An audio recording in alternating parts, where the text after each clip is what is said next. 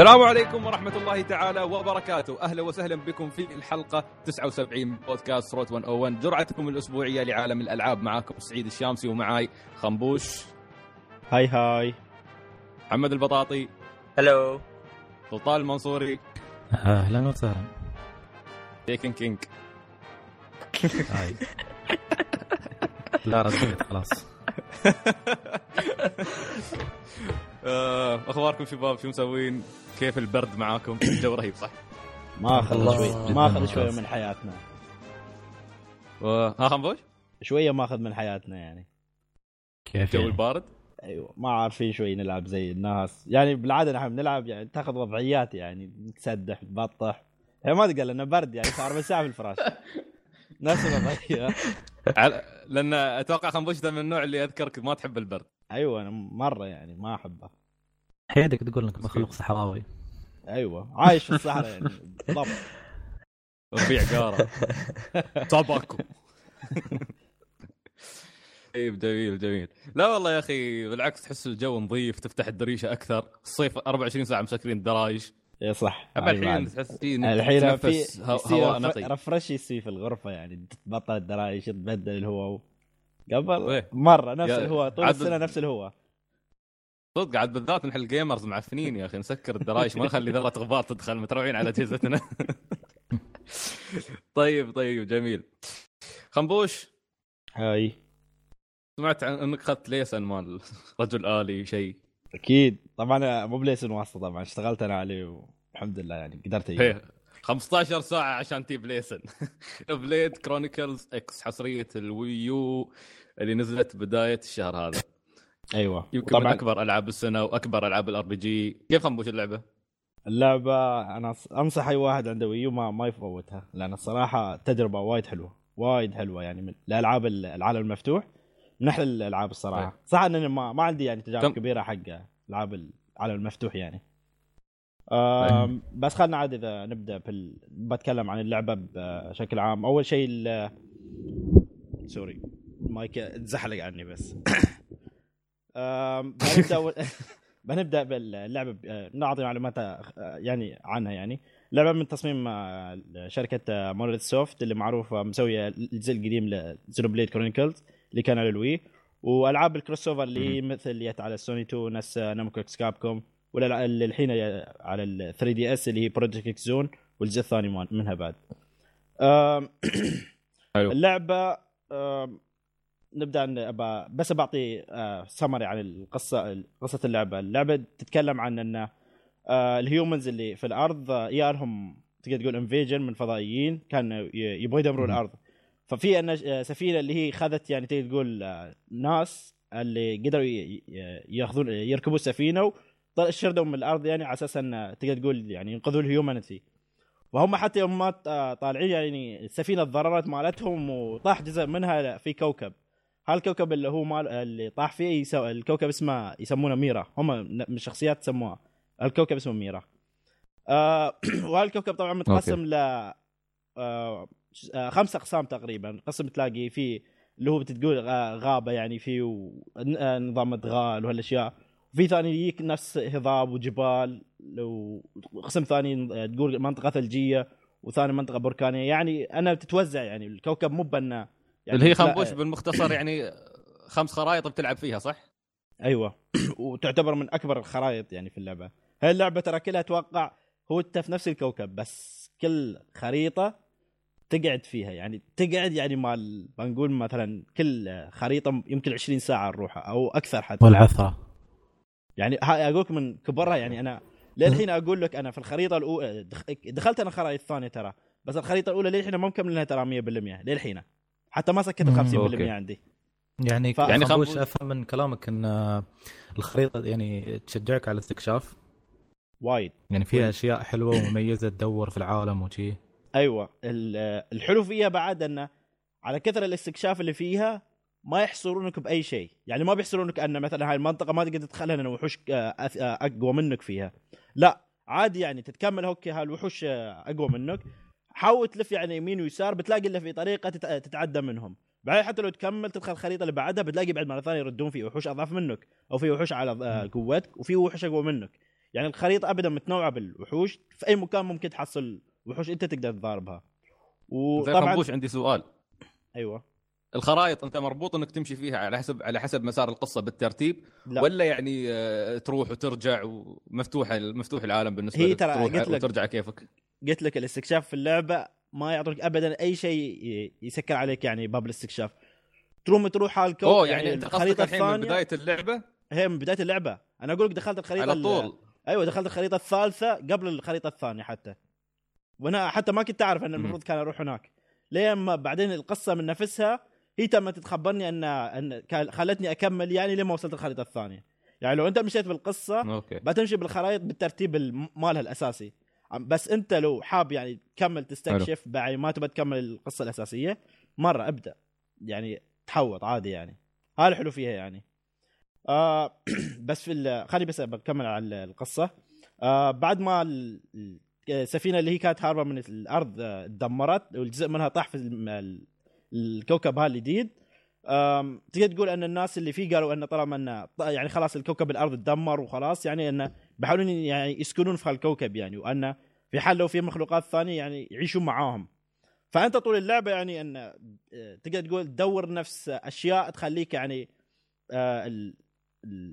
البشر اللي ساكنين هناك ان يستعملونها كريسورس غير الريسورس اللي يستعملونها على الارض، مثلا من معادن، من اكل، من يعني وحوش والاشياء يعني من ياخذوا لحوم او يعني من هالاشياء يعني.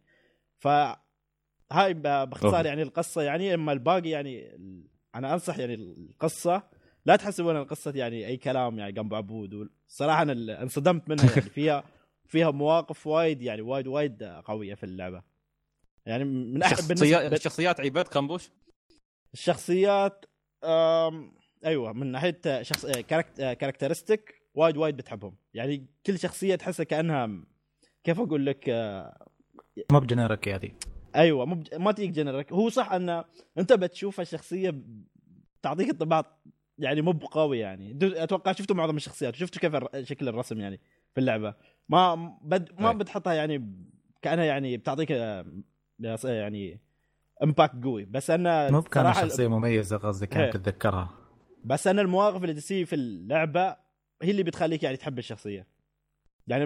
انا عن نفسي وايد مواقف سويت في حاليا في القصه مال هاي الحين كملت لين توني شابتر 9 وايد حبيت الشخصيات.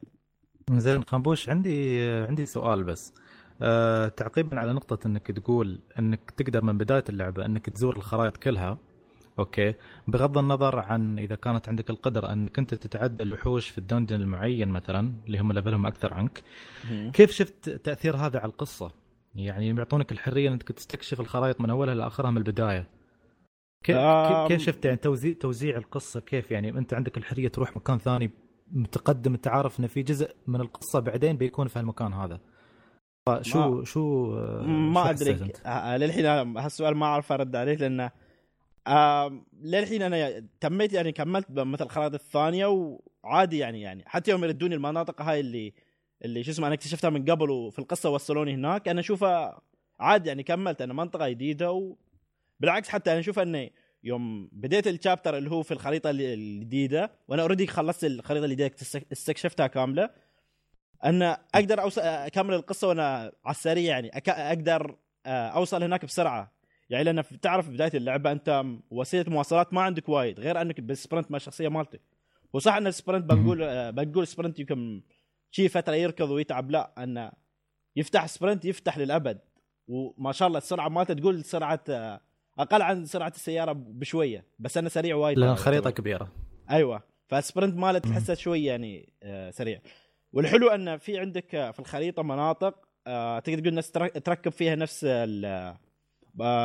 عواميد فيها ان شو تسوي هاي يوم تركبها هناك البيانات في هالمنطقه واللي حواليها توصل عندك في الخريطه مالتك، فتبين انت عندك تعرف ان في المنطقه هاي اللي انت ركبت فيها العمود المنطقه اللي بعدها بيكون في عدالها مثلا منطقه فيها مايننج او منطقه فيها وحش اقوى منك او فيها منطقه فيها بتلاقي مثلا ناس او كائنات ثانيه يعني بتحصل هناك. فالحلو بعد انك يوم انت ما ركبت العمود تروم تسوي طالما حطيتها هناك تروم تسوي له فاست ترافل يعني مثلا انت في المدينه تروم تسوي فاست ترافل على طول في هاي المنطقه في الخريطه، مهما كان يعني طالما بس انك ركبت هالعمود مخيم يعني. فالحلو انه يختصر عليك وايد وقت يعني. انا حبيته فيها انه بعد ما سويت هالاشياء قدرت اسوي فاست ترافل فيها. القصه ما كنت اطول فيها يعني، خذيت مهمه القصه على الفاست ترافل بديت القصه، مو باني لازم اركض وافتح اروح الخريطه الثانيه بالمشي لما اوصل بعدين ابدا القصه، لا كنت على طول بديت فيها. بس انا من ناحيه تاثيرها على القصه اتوقع ما بتاثر عليك ولا شيء، لانه انت كل اللي تسوي انت تستكشف يعني، تشوف شو وين اماكن ترى هاي هذا قصدي يعني والاشياء. بس الاماكن المتقدمه اللي انت توصلها بعدين عباره عن مدن فيها يعني كي كاركترز، او هي عباره عن دنجز مثلا فيها ليفل عالي بس هي تقدر تقول ما فيها كي كاركتر. الكي كاركترز ما يظهرون الا في تقدر تقول في المشاهد يعني، أنا غير هذا او في المشينات اللي هي تكون سايد كوست. لان في عندي انا سايد كوست الحين اذكر سويته، وصلت في واحد من الكهوف دخلته ما كان في شيء، بس انا بعد ما سويت السايد كويست هذا في قالوا لي ان في هناك يستوي يعني نفس كارنفال، وواحد من الكائنات الصغار هاي هناك يروحون يعني في هالوقت. فخذيت المشن ورحت، بعد ما خلصت المشن بدأوا الناس هناك يجون يعني هيك المنطقه من بعد ما خذيت المشن هذا. فابدا اشوف انه ما ياثر عليك يعني. حلو حلو. اذا سايد مشن عادي يعني اشوفه عادي يعني، هذا ستايل العاب الار بي جي بشكل عام يعني. سايد مشن يعطيك قصص يعني حق الشخصيات يعني، اذا تبغى تعرف عن شخصيات اكثر في يعطيك سايد مشنز حقها، انه على اساس انه تلاقي مثلا تقول يعني مع تقدر تقول ناس اشتغلوا معاها يوم كانوا على الارض، فانت تتكلم يكلمونك عن الشخصيه اللي هي مثلا وياك اللي هي واحده من الشخصيات الاساسيه يعني في الفريق، فانت تعرف يعني قصتها او تاريخ عنها يعني، انه كيف استوت بهالشخصيه، كيف اكتسبت الشخصيه اللي هي فيها الحين يعني. فها شيء يعني انا اشوفه يحفزني اني اسوي سايد كويست، لان ابى اعرف عن الشخصيه هاي، لان اشوفها يعني بهالقوه، اشوف شخصيتها كذي، بعدين كذي انا من نفسي اروح اسوي السايد كويست ماله يعني. وايضا عندك سايد كويست بعد في اللعبه ينقسم لقسمين، اللي هو يكون سايد ميشنز العادي، في عندك سايد ميشن اللي هو يكون اسمه افينيتي ميشن، اللي هو تقدر تقول نفس تزيد علاقاتك مع الشخصيات الثانيه يعني. هذا انا للحين اللي ما عرفته في اللعبه انه شو الفائده انك تزود العلاقات مع شخصيات يعني. للحين عندي وايد شخصيات ترسلهم عندي العلاقات مالتهم زينه، بس ما اعرف شو فائدتها يعني. في مثل عداد يعني؟ ايوه في عداد عندك نفس بين صورتك وصوره الشخصيه الثانيه، وبين تقدر تقول نفس 5 جروب يعني، انت تستعب بيهم يعني على كثر ما تستلعب يعني، او تاخذ ديسيجنز ان حسب قراراتك انت يزيد الافينيتي مالهم. او ان مثلا في الضرابه يسوي عندك نفس نظام شو كان تسوي كومبو، تسوون كومبو مع بعض فيزيد الافينيتي بعد هذا. فهذا الحين هالشيء الوحيد اللي للحين ما اكتشفته في اللعبه يعني. وغير هذا اذا بتكلم عن نظام الجيم بلاي، الجيم بلاي نفس نظام اذا لعب زينوبليد كرونيكل القديمه، نفس النظام تقريبا. بس انا الحين في هال الجزء انا اتوقع عندك نظام كلاسات في الشخصيه، لان الشخصيه مالتك تقدر تعطيها اكثر من كلاس. اتوقع يكونون عندك 6 كلاسات في اللعبه كامله، انه تتقسم من اللونج سورد، وعندك الرمح او يستعمل نفس شيلد او يستعمل 2 سوردز، فحسب تقدر تبدل بينهم يعني. ايوه. والحلو انه بعد كل ما تمكس كل واحد فيهم تروم تدمج يعني كل جوبين مع بعض. أن مثلا الجوب الأول كان يعتمد على اللونج سورد، السيف العادي هو، ويكون يستعمل رايفل مسدس السلاح الثانوي ماله. والجوب الثاني يأخذ أنه سيفين وعنده مسدسين يكونون، فتدمج بين هالجوبين بحيث أنه يكون عندك مثلا أنت بتخليه بسيف ويكون مسدسين عنده، أو يكون عنده سيفين ورايفل واحد يعني، فتأخذ يعني من خصائص الجوب الثاني يعني. فهي هاي يعني. زين خنبوش، عندي سؤال. الحين انا مو متابع الصراحه سلسله زينوبليد، هو هذا يعتبر سيكول صح؟ ايوه. زين الحين عشان يعني عشان اقدر العب الجزء هذا، كم عندي جزء من قبل لازم العبه عشان اقدر العب هذا؟ هذه هو هل انا في معلومه انا مو متاكد منها، هل زينو جيرز تابع لهم ولا هي بس؟ لا لا لا لا لا بس تشابه اسماء.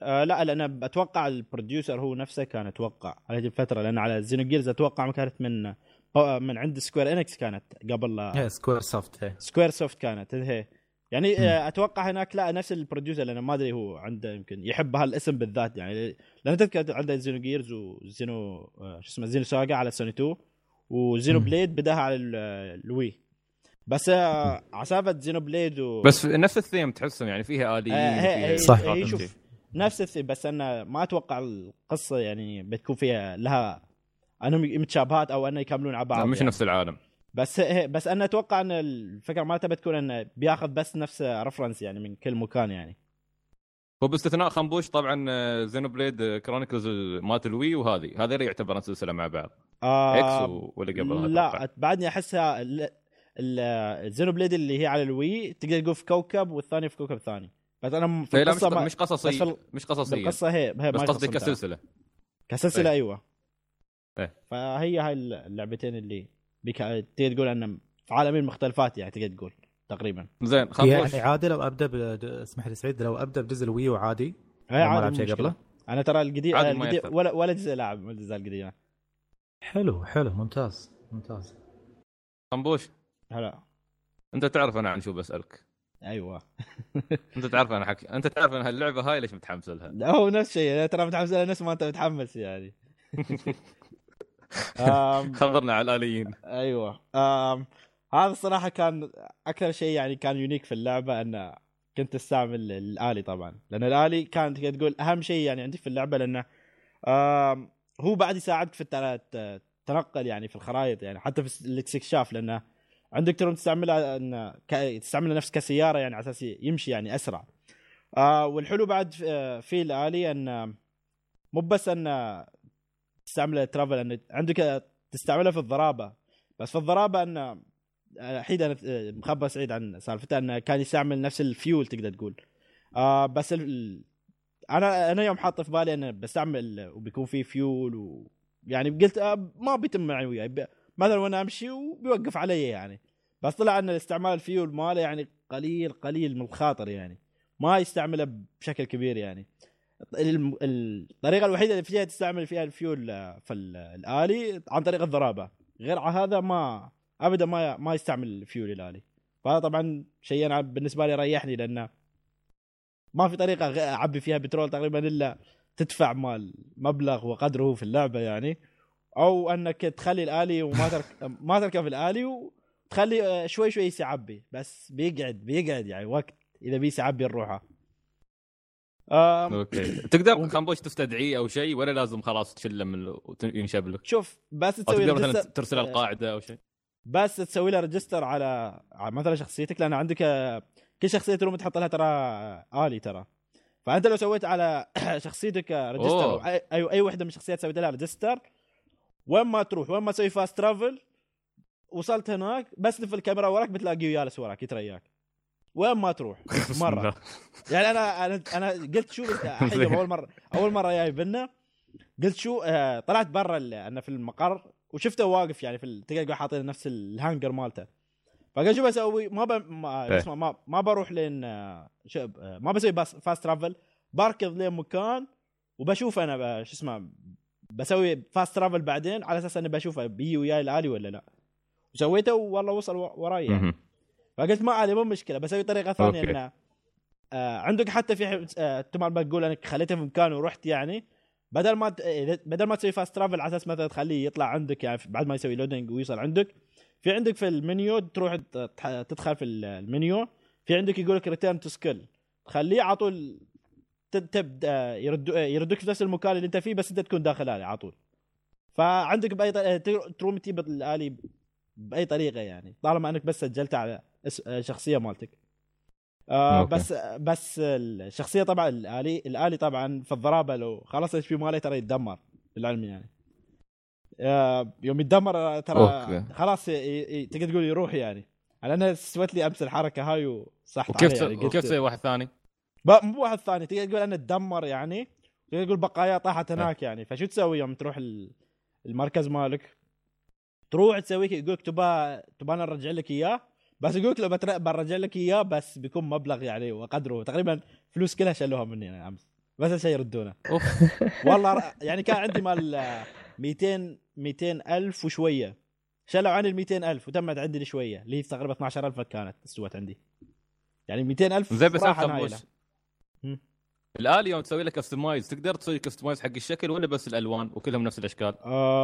لا في عندك أشكال وتروم تسوي أشكال تقدر تقول نفس كل ما تسوي أبجريد حق الشوب يطلع في أشكال جديدة تطلع. أنا الحين ترى شفت الشكل اللي أنا صورتكم ياه شفتوه أنتوا صح؟ هذاك هذا بقى أقول بيسك هذا من اللعبة يعطونك إياه هذا لازم يكون عندك. ثانيات أنت تشتريهم يعني على ليفل 30 تقدر تبدأ تسوي لهم كوب ويك طبعا اشكال واوريدي مسوي لك كوب حق اسلحه يعني بس انا تروم انت بعد تسوي لها كاستمايز بحيث انك تحط لها مثلا سلاح تغير بدل السلاح مثلا المسدسات حطيت لها نحيد سايفل حاط لها بيم سورد والايد الثانيه حاط لها نفس بيم سورد بس هيك على شكل ستايل ساموراي. قلت هذا لا هذا لازم احطه يدين سيفين يعني هي سيفين يمين ويسار عنده حلو. ان والحلو انك يوم على كل كاستمايز تحط على كل سلاح تحطه تعتبر حركه فيها ترى وتقريبا عنده مال ثمان اماكن مال كاستمايز تقدر تحط من ناحيه من سيوف من مسدسات من دروع من فعلى كل درع انت مثلا تحطه مثلا تقول في الآلي حطيت درعين من الحركات اللي عنده اياه اللي يقدر يضرب فيها في عنده حركتين مال جارد يعني واحده يسوي فيها بنقول يعني يحمي نفسه من ريزستا فيزيكال اتاكس والثاني من بيم اتاك يعني فانت عايز تضبط حسب اللي تبى كيف يعني تبى حركاته وكيف تبى تضبيط ضرباته في الجيم.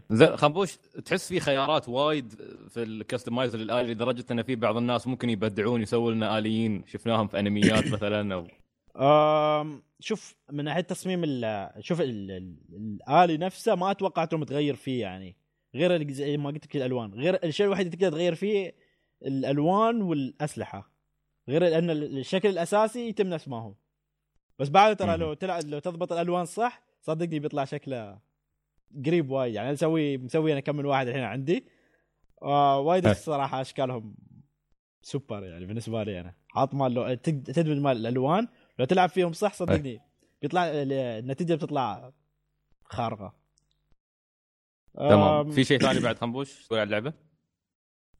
هذا هو اتوقع ما ادري في الجيم بلاي قلت خنبوش يا اخي الالعاب الرهيبه كثرت مره الجيم بلاي اتوقع ما ادري اذا لعبتوا الاجزاء القديمه بس النظام نفسه عندك الحركات نفسها اللي تحت والشخصيته ما اكيد يستغرب بس انا الحركات نفسها اللي تحت انت تختار مثلا كل ضربه يعني انا مثلا بستايل العاب اللي مو هو تقريبا عندك الحركات وتسوي الضربات يعني تضغط وهذا بس هذا اتوقع كم ساعه كملت فيها؟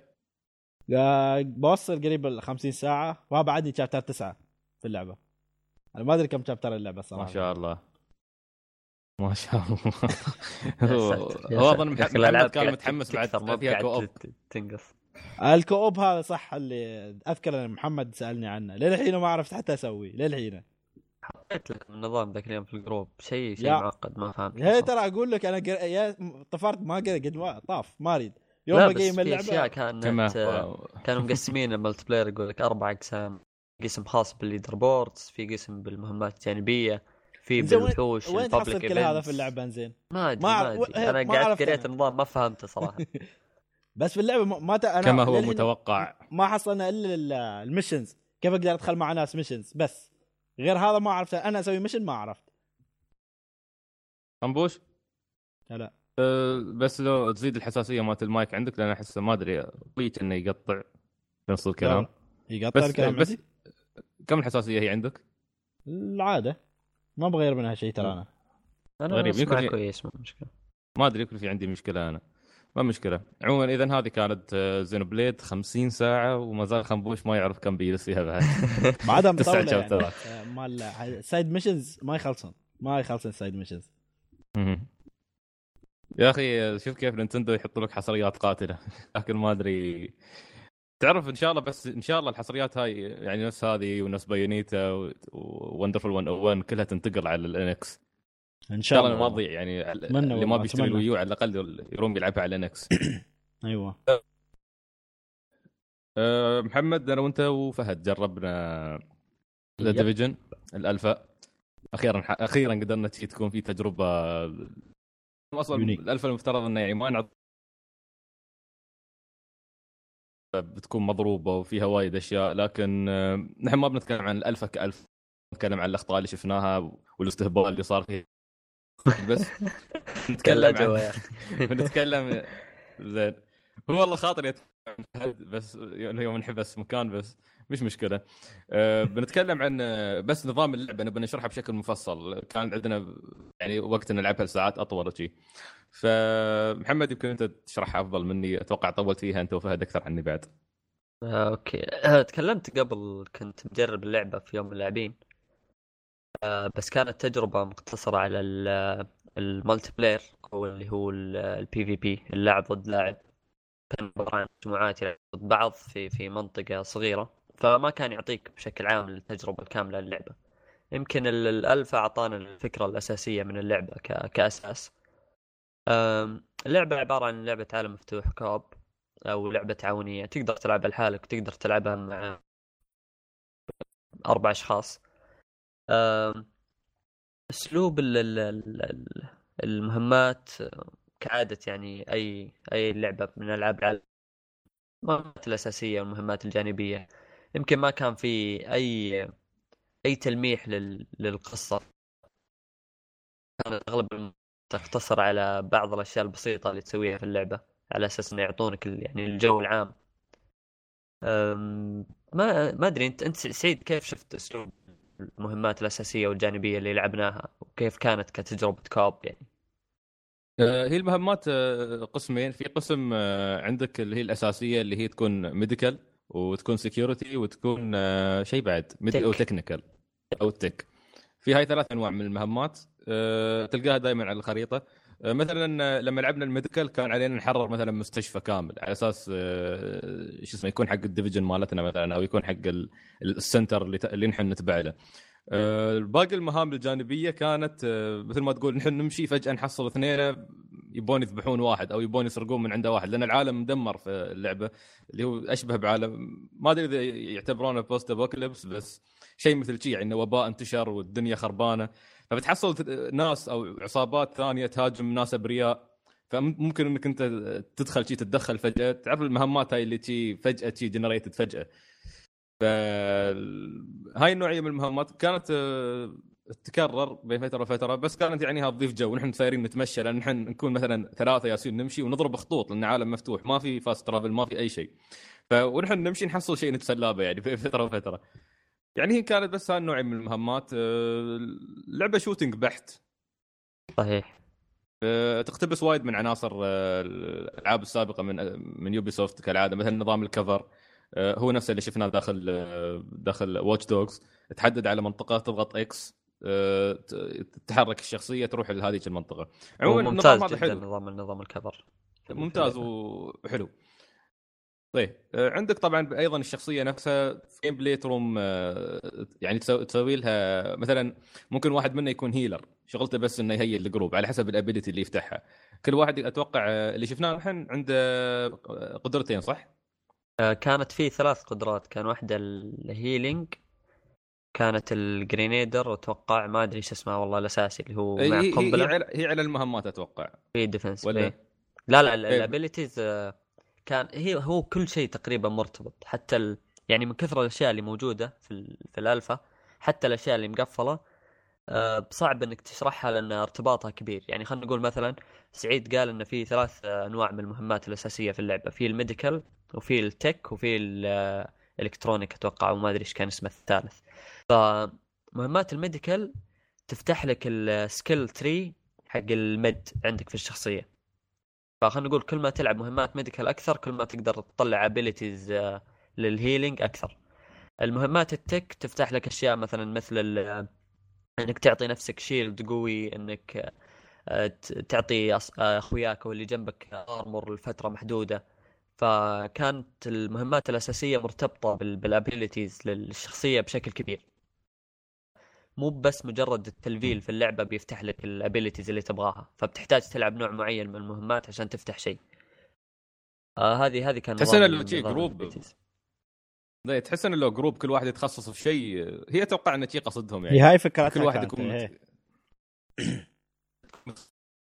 كلعبة أساسية بتكون فيها انكاونترز كثيرة مع الناس حتى مو بس مع الكمبيوتر. فبتكون تحتاج إنك تنوع في التيم يعني.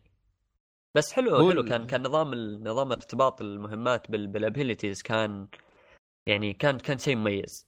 ما اذكر اني قد شفت ارتباط كبير بين المهمه والابيليتيز. عاده الالعاب تقول لك خلاص انت ليفل وبنعطيك سكيل بوينتس واصرف السكيل بوينت زي ما تبغى. ايوه انت زي ما تبغى. اي هنا لا اختلف النظام. حتى انا اذكر كانوا الشباب كانوا متقدمين علي بالليفل كان عندهم الابيليتي اللي هو الميديكال اللي يطلق مثل خلينا نقول القنبله في الارض، مسدس يطلق مثل اي وتطلع لك زي الاريا اوف افكت كذا هيلث، كل اللي داخل الاريا هذه يزيد الهيلث حقهم. فما كانت عندي الخاصيه مع اني كنت متقدم عليهم في بعض المهمات، فقالوا لي لازم انك تلعب مهمه الميديكال سبلاي. كان شيء حلو ان اختلاف المهمات وارتباطها بالسكيل كان شيء منوع ومميز للعبه نفسها. في اشياء ثانيه اللعبه يعني فيها اشياء جدا جدا كثيره، والخوف ان هالاشياء يعني ما يستخدمونها بالشكل الصح، لان غير الابيليتيز وارتباطها بالمهمات الاساسيه كان فيه قسم ثاني كامل اسمه تالنتس بس انهم مقفلين الالفا، كان فيه قسم ثالث اسمه بيركس برضو مقفل. الشيء الوحيد اللي كانوا فاتحينه بعض الابيليتيز واللي هو الكستمايزيشن للكاركتر اللي هو الارمر واللبس والاسلحه. طيب وصح سؤال عندي سؤال قول خنبوش سالفه الارمر إيه؟ يعني اوكي الحين انت مثلا بنقول المد الارمر مال المد ما حد يقدر يلبسه غير المد ولا عادي يعني اي حد اي لا الارمر بشكل عام لكن كل ارمر فيه سبيشال ابيليتيز خاصه فيه. فانت عندك ثلاث اشياء، عندك فاير ارم وعندك ستامينا وعندك الكترونكس. الملابس اللي تلبسها في بعض الملابس تعطيك مثلا بلس 10 ستامينا ولكن في المقابل مثلا ماينس 10 فاير ارمز اوكي الستامينا، فيزيد الهيلث عندك لكن ينقص لك الدامج حقك. اي ف هو خنبوش يتوقع ترى مش من البدايه يعني استختاره. ايه هي على اتفاق الفريق نفسه، واحد شو بيلعب فيتسوون تشكيله وكل واحد يلفل الاشياء اللي هو يعني بيكون مسؤول عنها في الفريق. مثلا اثنين هيلرز او واحد تانك وواحد يكون المهايطي مالهم غلط نفسي عرفت. حتى الكستمايزيشن الارمر. اي سلطان ايش كان سلطان لا سلطان يبغى يعرف شيء قبل لا تسال. دميد موجود هو شيء متوقع يعني ما لا على فكرة إذا كل ما زاد العدد زادوا الأسمدة الموجودين. طيب سؤالي كان شو اسمه، هل The Division قدمت شيء جديد أم مجرد أنها تستعير من ألعاب سابقة؟ يعني أنا صح أنت قلتوا في استعارة من ألعاب قديمة مثلا حق Ubisoft، بس هل هي كذا Division قدمت شيء جديد مثلا؟ يعني هل هي نوع من التجارب اللي تعجب بالإضافات اللي فيها، ولا هي خلنا نقول مثل ستار وورز باتل فرونت اللي توها نازلة اللي يقول لك هي لعبة حلوة وكل شيء بس بعد فترة مثلا تمل منها ما تروم تكمل؟ فهل هذه اللعبة تقدر يعني على المدى الطويل تقدر تلعبها ولا تمل منها على طول بسبب الإضافات أو الإضافات اللي فيها؟ إيه هذا بيرجع لكيف بيتعاملون يوبيسوفت مع اللعبة. لأني أنا ما زلت أرى وعند كلامي إن ديفيجن هي آخر فرصة ليوبيسوفت أنها تثبت نفسها في هذا الجيل، لأن حتى قلت نفس الكلام قبل ويمكن سعيد يوافقني. اللعبة واضح أن وراها بوتنشل كبير، يعني جمعت أشياء كثير من الألعاب. ما أقول أن فيها تجربة مميزة عن باقي الألعاب، هي لعبة شوتر ما تختلف كثير عن ألعاب الشوتر ثيرد بيرسون بشكل كبير، يعني غير أن في بعض الأشياء من الخصائص والتطويرات، لكن الأشياء اللي مجمعينها في اللعبة لو قدروا يضبطونها بطريقة ما، هذا يرجع للشركة، بتكون لعبة خارقة صراحة. لأن فيها يعني خلنا نقول فيها كل شيء تحتاجه في لعبة شوتر MMO على مفتوح من كل النواحي. هي على وشك انها تكون MMO، يعني اوشكت لكل الاشياء اللي فيها انها تكون MMO.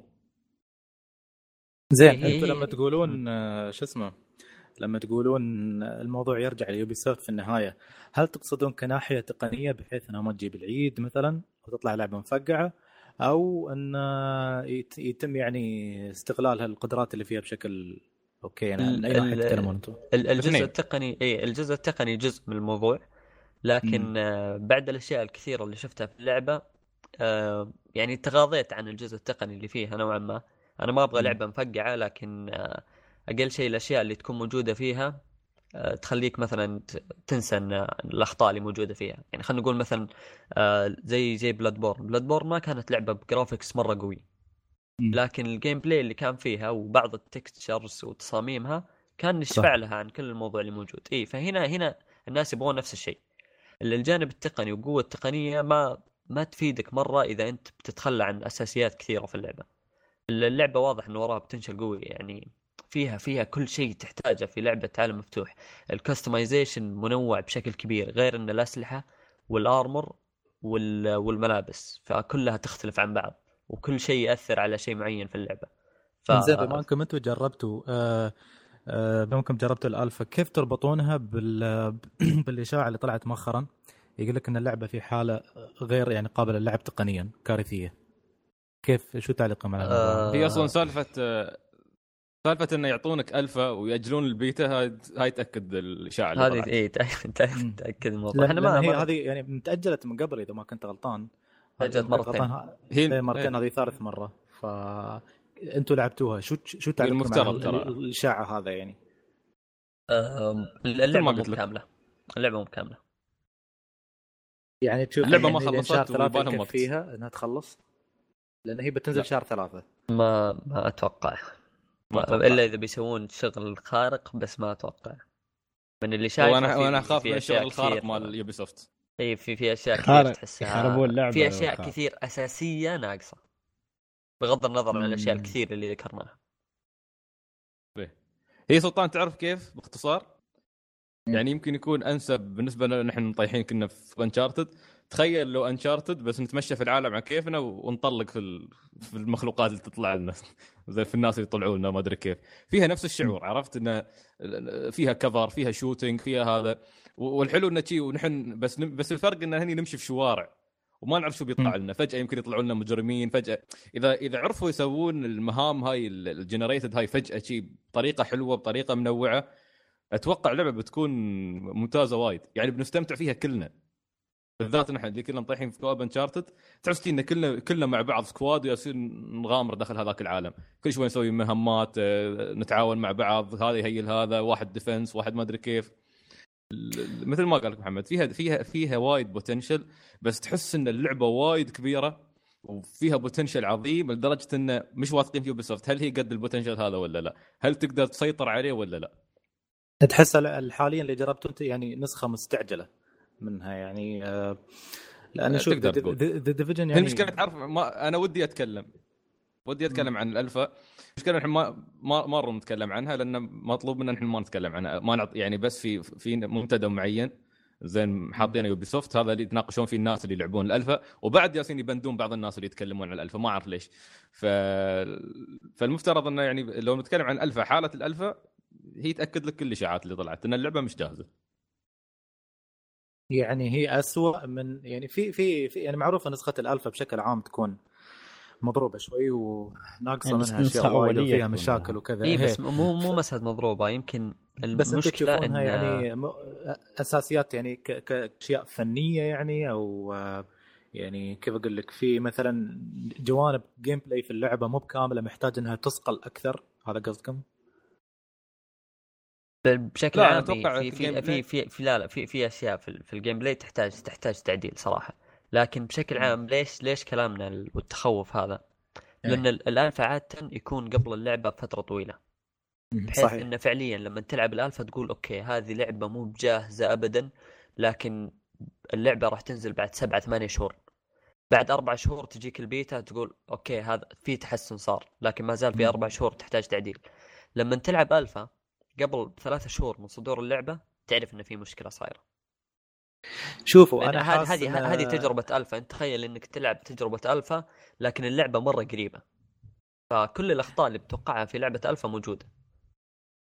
شوف انا حاس ان مايكروسوفت نكبوا عمارهم لما وقعوا عقد حصريه البيتا مع يوبيسوفت.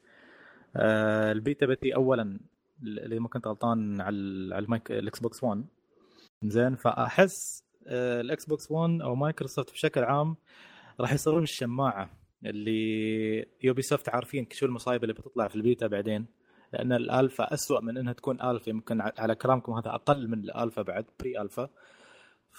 لا مش لهالدرجة، ترى مش لهالدرجة. والله هذا الانطباع اللي يعني من كلامكم، هو بشكل عام حتى من قبل تكلمون انا جالس اقرا تقارير عن اللعبه واشوف انطباعات الناس عن يعني اشوف اللي يشوفونه من الفيديوهات وغيره في المنتديات. فبصراحه يعني اللي قريته ان اغلب الناس مبعبين من الوضع، حاسين ويقولون نفس الكلام اللي انتم قلتوه، ان هذه لعبه عظيمه، لعبه عندها بوتنشل انها تكون شيء رهيب، لكن المشكله ان اللي واقف وراها يوبيسوفت، واحنا عارفين تاريخ يوبيسوفت كيف من الناحيه التقنيه والاستعجال في الالعاب وغيره. في كلام يعني انا توقعت تاجيل رابع للعبه بحكم انهم قرروا انهم ياجلون البيتا ونزلوا وسموا او على اساس ان هذا مفروض يكون بيتا بس سموه الفا. في كلام قال لي واحد من الشباب صراحه ان ما كان يتوقع ان اللعبه تاجل لانهم يبغون ينزلونها قبل نهايه السنه الماليه ليوبيسوفت،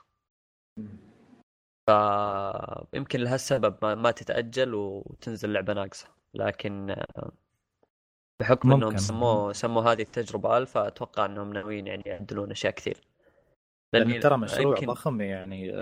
انا يمكن سعيد كان ضد كلمة انها بري ألفا، بس لو يرجع سعيد ويدقق على بعض الأساسيات في اللعبة، في اشياء تحسها غلط. يعني ما نتكلم عن اخطاء تقنيه وواحد دخل جدار واحد انحشر واحد، لا هذه الاشياء موجوده في اي الفا واي بيتا واي لعبه كامله.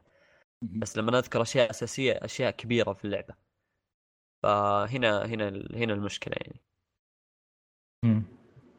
ما انا اللي شفته المفترض نشوفها في نسخه الالفا اصلا، بس هو ممكن الفكره بس عشان اعطيكم اياها. اسمح لي سلطان اكثر، قول تفضل. لا بس عشان اعطيك اقول لك الفكره ليش انا مختلف على مسمى بري الفا. لا، لان هي سالفه ان انا اشوف الزعل الكبير اصلا ان نحن عندنا نسخه الفا واللعبه بتنزل بعد 4 شهور بالضبط. هذه يعني هذه هي نقطه الخلاف اكبر. يعني بري الفا كان مفترض تينا السنه اللي خطفت، عرفت؟ بس تيك نسخه الفا وباقي على اللعبه 4 شهور، ما تعرف يعني. سووها ديستني قبل ترى السنه الماضيه، بس دستني احس كانوا هايطون بنجي يوم يعطونا الفا، لان كانت نفس يوم جربنا البيتا كانت نفس الشيء ايه. فاحس انها كانت بس هياط يعني، بس قالوا عشان سوني بنعطيها الحين الفا وبعدين بنسميها بيتا، نفتحها مره ثانيه حق الكل. فهذا اللي يخليك انا اتوقع ان اللعبه ما بتنزل شهر 3. اتوقع يعني تاجيل تعرفون دائما في نص فتره زحمه الالعاب اللي من شهر 2 ل4 وايد العاب تاجل لاخر السنه او شهر 6. فأتوقع أن ديفيجن بتكون من ضمنهم، ويفضل في صالحهم حتى لو الناس بتزعل، بس في صالحهم أنهم يأجلون اللعبة إذا كانوا يبون أنهم ما يأكلون تب الناس واتش دوغز. هو شوف ترى التأجيل في النهاية معناته تكاليف زيادة، أوكي؟ لأن أنت تتكلم عن لعبة تأجلت 3 مرات، فهم 2 ولا 3 غلطان، مرتين ومتوقع الثالثة.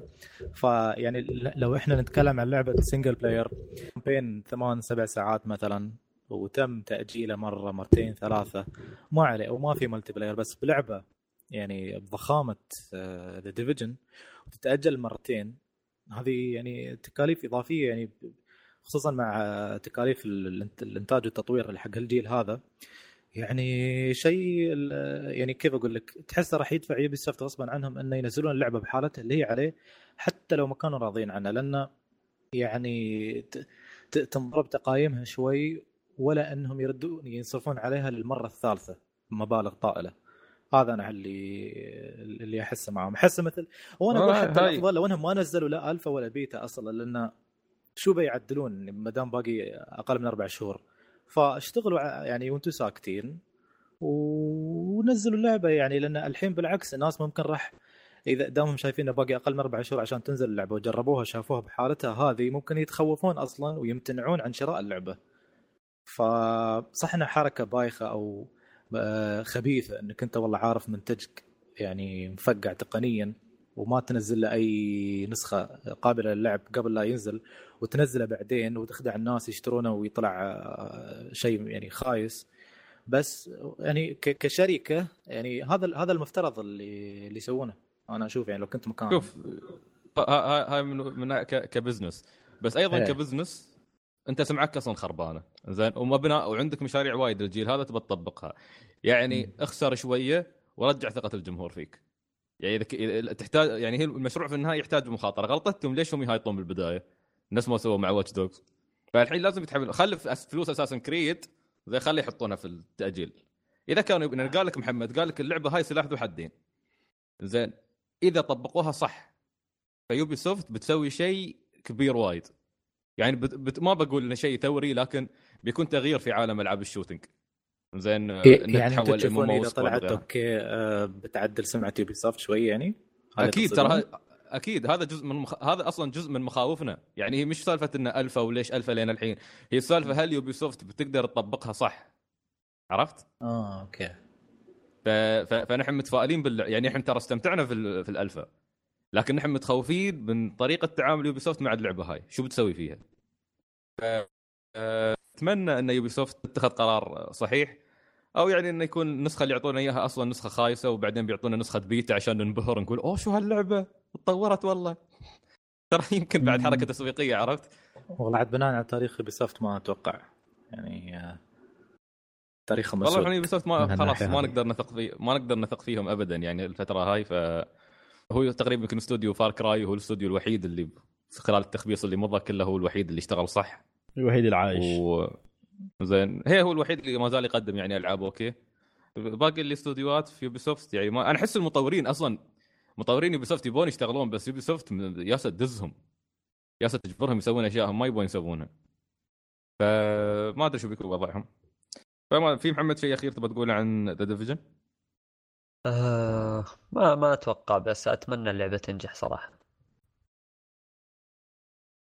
بس يمهير اي هوب زيت واضح انكم زعلانين لان اللعبه مثل ما قلت لك زعلانين على اللعبه. نتمنى انها تطلع يعني شيء افضل حتى ما نتوقع، لان تعرف دائما لما تشوف شيء عنوان فيه بوتنشل وعالق عند شركه ما تعرف كيف تتعامل وياه تزعل عليه. اتمنى لو ان لا ودك تعطيه خذ كذا الجانب التقني في اللعبه وتعطيه كوجيما تقول اسمع انت امسك الشيء هذا بس اشتغل لنا على التقنيه في اللعبه وما نبغى اخطاء، وخلي شفتي يبدعون في الباقي. كوجيما الحين ما يقدر يروح الحمام الا باذن المحامي. الله يعينه. طيب Assassin's Creed Syndicate خبرنا. ايوه شايف فيديوهاتك كان في تويتر. ايوه طبعا قنصت شويه على كم من جلتش بس اوكي. Assassin's Creed Syndicate طبعا انا كنت اقول حق الناس لا تشترون اللعبه وسفلت باللعبه وايد، وبعدين شفت انطباعات وايد ناس مثل ما قلت سابقا، فقلت خلني اجرب اللعبه يعني عشان اعطي رايي فيه مصداقيه شوي. فسندكت بدو يعني تدور احداثها هالمره في لندن، يعطونك عالم جديد. الاشياء المتغيره بتكون ان في عندك شخصيتين هالمره، في عندك الاخوين فراي اللي هم جيكوب وايبي فراي، ف الاثنين هذول اساسنز وابوهم كان رجل معروف عند الاساسنز، فقرروا انهم يروحون لندن يحررون لندن من الشخص اللي يحكمها اللي هو ستارك. وستارك هذا مسيطر على كل شيء في لندن سواء السوق الأسود أو أعلى شيء في الحكومة، فيحكم لندن كلها. وهو من التمبلرز طبعا اللي هم الأعداء الأزليين للأساسنز كالمعتاد، فبيتجهون بكل بساطة هناك. زين جيكوب فراي شخصي واحد كول زين مفلوع أهبل يعني يرتكب بعض الحماقات، لكنه ما شاء الله يعني ملاكم شغال تبليس في الربع. عندك ايفي هي البنت كالعاده البنت الاخت العاقله اللي تبى تكمل شغل ابوها، بينما جيكوب يبى يسيطر على العصابات الاندر جراوند ويحكم من خلالها لندن. فيشتغلون مع بعض وتبدا يعني هي باختصار هاي القصه. في صوره سلطان بطرشه لك كان في هنود، في اساسا هندي هالمره في لندن. ما اعرف انا انغثيت يوم طلع، ما اعرف ليش. ايه فرحتي. لا وبعدين طلعوا السيكي المهراجة مالهم بعد موجود، شيخ جبيلتهم موجود. لابس هاي اللبسة مالتهم العمامة مالت السيكا. زين سعيد ما بقاطعك، بس يعني أباك تقول لي مباشرة الحين كأساسن كريد مو كسندكت كأساسن كريد. شو كيف كانت التجربة مقارنة بالمصايب واللي شفتها من قبل في الأجزاء الماضية وخلتك تقول خلاص توبة عن أساسن كريد؟ بمر على النقطة هاي بعطيك شيء. يعني اليوم بتكمل عن أساسن كريد، بتكلم عنها بشكل شامل، يعني مش حتى بس عن سندكت، بس بتكلم حتى عن السلسلة كلها شو مشكلتي معاها. عموما خلونا أكمل لكم سندكت، أعطيكم شو الأشياء اللي تغيرت فيها. إذا تكلمنا عن مثلا عنصر الجيم بلاي، هالمرة عندك شيء يعني تغيرا. مثلا جيكوب فراي ما شاء الله شغال مثل ما قلت لكم ملاكمة، تبقيس في العصابات وهذا، ف يعني أول مرة تجرب يكون أوكي شيء جديد في القتال، بس بعدين اوكي عادي عرفت له. ايفي تقاتل عندها مثل عصا، بس عصا صغيره بس تكون داخلها خنجر. عندك الهوك اللي سلطان سالني عنه من قبل، ويعني ما بالهوك الرهيب نفس جاست كوز او نفس باتمان اللي يسرع لك انك تتحرك بسرعه من مكان لمكان، بس يعني حل بعض الازمات. مثلا يوم تذكرون في اساسن كريد عندك نقاط لازم تسلقها على اساس تفتح الخريطه وتشوف الميشنز وكل شيء. الهوك هذا يساعدك تعلقه فوق قمة المبنى وخلاص تطلع بسرعة، فساعدني في هاي النقطة، كان يعني لا بأس فيه. لندن مملة كالعادة، مملة أكثر ما أدري، كئيبة مملة، ما حبيتها أبدا، ما قدرت أندمج مع عالمها. عندكم هالمرة عربات، لأن تعرفون في القرن التاسع عشر تقريبا، في نهاية القرن التاسع عشر هم، ففي العربات اللي تجرها الخيول يخلونك تستخدمها، يعني كانت لا بأس فيها. عندك ايضا العصابات. طبعا العصابات سمعت ناس وايد يقولون انه شيء جديد وفرحانين بها، بس العصابات ترى مش شيء جديد. العصابات دورها اشبه بدور الاساسنز داخل براذر هود او داخل حتى الثاني اللي بعدها يت ريفيليشنز، فالفكره مش جديده يعني، بس اللهم هني غيروها. مثلا بلاك فلاج عطوك قراصنه، هني عطوك عصابات على جو لندن يعني. تروم في عصابتين اللي هم البلايترز، وفي عندك العصابه الثانيه اللي بتحكمها انت. فهذه العصابة أنت تحاول تقويها وتحتل مناطق جديدة، كل مرة تهاجم زعماء العصابات. طبعا كل زعيم عصابة يكون في النهاية تابع لستارك اللي هو الفيلن الأساسي في اللعبة. الشيء الرهيب في أساسن كريد سندكت هالمرة كان الموسيقى. يعني أنا من النوع اللي ما بوايد ترى يعني أحب أسمع موسيقى الألعاب وأحب الموسيقى بشكل عام، بس مش دائما اندمج في الموسيقى وانا العب اللعبه. لكن هني الصراحة الموسيقى في أساسن كريد سندكت كانت يعني جدا أبهرتني وكانت وايد حلوة. يعني إذا لقيتني أنا أنشد الموسيقى وأنا ألعب، فأعرف أن الموسيقى يعني فيها شيء، بالذات بالنسبة لواحد مفهي نفسي وهو يلعب، يعني ما يركز على السوالف هاي. ف يعني إضافات طفيفة جدا، بس هي هذه في سندكت ما كان في أي شيء. القصة عادية جدا، الشخصيات بأمانة حبيت شخصية جيكوب. أخيرا في أساسا يا ريال ما يتأيم، يعني يبقى نفس الناس بالعالم، فالنها طول اللعبه يتمسخر يستهبل. يعني واحده من المشاهد طلعت فوق قطار، فكانوا يروغون الجنود، في انت متوهق، يقولهم اعطوني تذاكركم، ليش طلعتوا على القطار بدون تذاكر؟ هو اللي شارد اصلا، تلقى مثلا يستهبل على طول الوقت. فيعني حسيت انها في شيء يعني كان يضحكني بين فتره وفتره في اللعبه. بس يعني هاي اقول لكم الصدق، يعني يونيتي يعني هل تحس انك ظلمتها يوم؟ لا. ما ظلمتها يعني ما ظلمت اللعبه. زين شوف بقول لك شيء، وهالكلام اللي يقبله واللي ما يقبله بكيفه. يونيتي كانت افضل، اوكي يونيتي كانت افضل من ناحيه الاخراج ومن ناحيه القصه ومن ناحيه يعني حتى الجيم بلاي. انا اشوف يونيتي كانت افضل بمراحل ضوئيه، حتى كديزاين لفرنسا واجواء فرنسا يعني تتفوق على سندكت بالراحه. يونيتي عيبها يمكن كان في الجلتشات، نحن نعرف الشيء هذا، انا اعرف الناس زعلت كلها من الجلتشات والمستوى التقني الزفت ليونيتي. سندكت ما فيها، مستواها التقني كان ممتاز بامانه، كان فيها بعض الاخطاء زين، مثل شخصيه اخنقها بعدين اروح عنها وهي بعدها تختنق في الهواء البوكس الخارق حقك زين، كان فيها في البوكس الخارق، في ما ادري وحده كنت اروغها، لما طاحت ضربتها ضربه، اول ما قامت طارت في الهواء، طارت في الهواء، طلعت من الشاشه ما اعرف. وان بانش مان هذا وان بانش مان والله. كان في شخصيات واقفه داخله في الخشب، الاشياء المعتاده من اساسن كريد. بس يعني عموما على الاقل ما شفت سلاح يطير نفس قبل ما اذكر اساسن كريد اعيده هاي. طلقت على واحد واتفق ماله في الهواء، السلاح في الهواء طاير، ومرات تلقى سيوف طايره في الهواء، شياطين في اللعبه. لا يعني هاي بس تعرف اللعبه تحسسك بشو. تذكرون يعني بعض الافلام اللي تطلع لك في القرن التاسع عشر لما يكونون العصابات اللي دائما تلقى في عصابات وشخصيات باد اسز جي ودائما مغامرات، وهذا فيها هذا الحس شوي. حتى لبس الشخصيات يعني ايفي لبسها اساسن، بس يوم تشوف لبس جايكوب لا تحسه واحد عادي من لندن لابس لك هاي القبعه العاديه وجاكيت وهذا شغله، لبسه عادي مره كاجوال. بس اللهم انه يوم تضغط اكس يحط القلنسوه هاي مالت الاساسنز ويبدا عاد يتسلل. فيعني في هاي سندكيت. انا يعني الحين يوم افكر فيها اذكر يونيتي. لا والله يونيتي كان فيها، اذكر وحده من معارك القتال في يونيتي يا رجل كانت شيء خرافي ما انساها في تاريخ السلسله كلها. اذكر قتال بالسيوف، وحتى طريقه اخراجه وتغيرت زاويه الكاميرا، كان في مكان اشبه بكنيسه او كانت كنيسه. الاسلحه اللي عندك هني ترى ما عندك اسلحه وايد هني، عندك الاثنين يستخدمون خناجر صغيره زين، في رينج بوكس يستخدمونها ايضا للملاكمه، وبس هن الاسلحه الثلاثه ما في اي شيء. وطبعا الخنجر المعروفه الصغيره هي مالت الاساسينيشن مالت الاغتيال مالتهم. في يونيتي كان عندي خيار اكبر في القتال، كان عندي اسلحه اكثر. بس طبعا هذا ليش هم سووا الشيء هذا؟ لانك انت تدخل في مرحله الثوره الصناعيه في القرن التاسع عشر، ان الناس اكثر تستخدم المسدسات وهذا، ما تستخدم السيوف، مش شائع استخدام السيوف الفتره هذيك على عكس يونيتي. فيمكن يعني هاي ترقيعه يمكن منطقيا يعني، عشان السبب ما في اسلحه وايد نفس السيوف نفس الرماح وغيرها.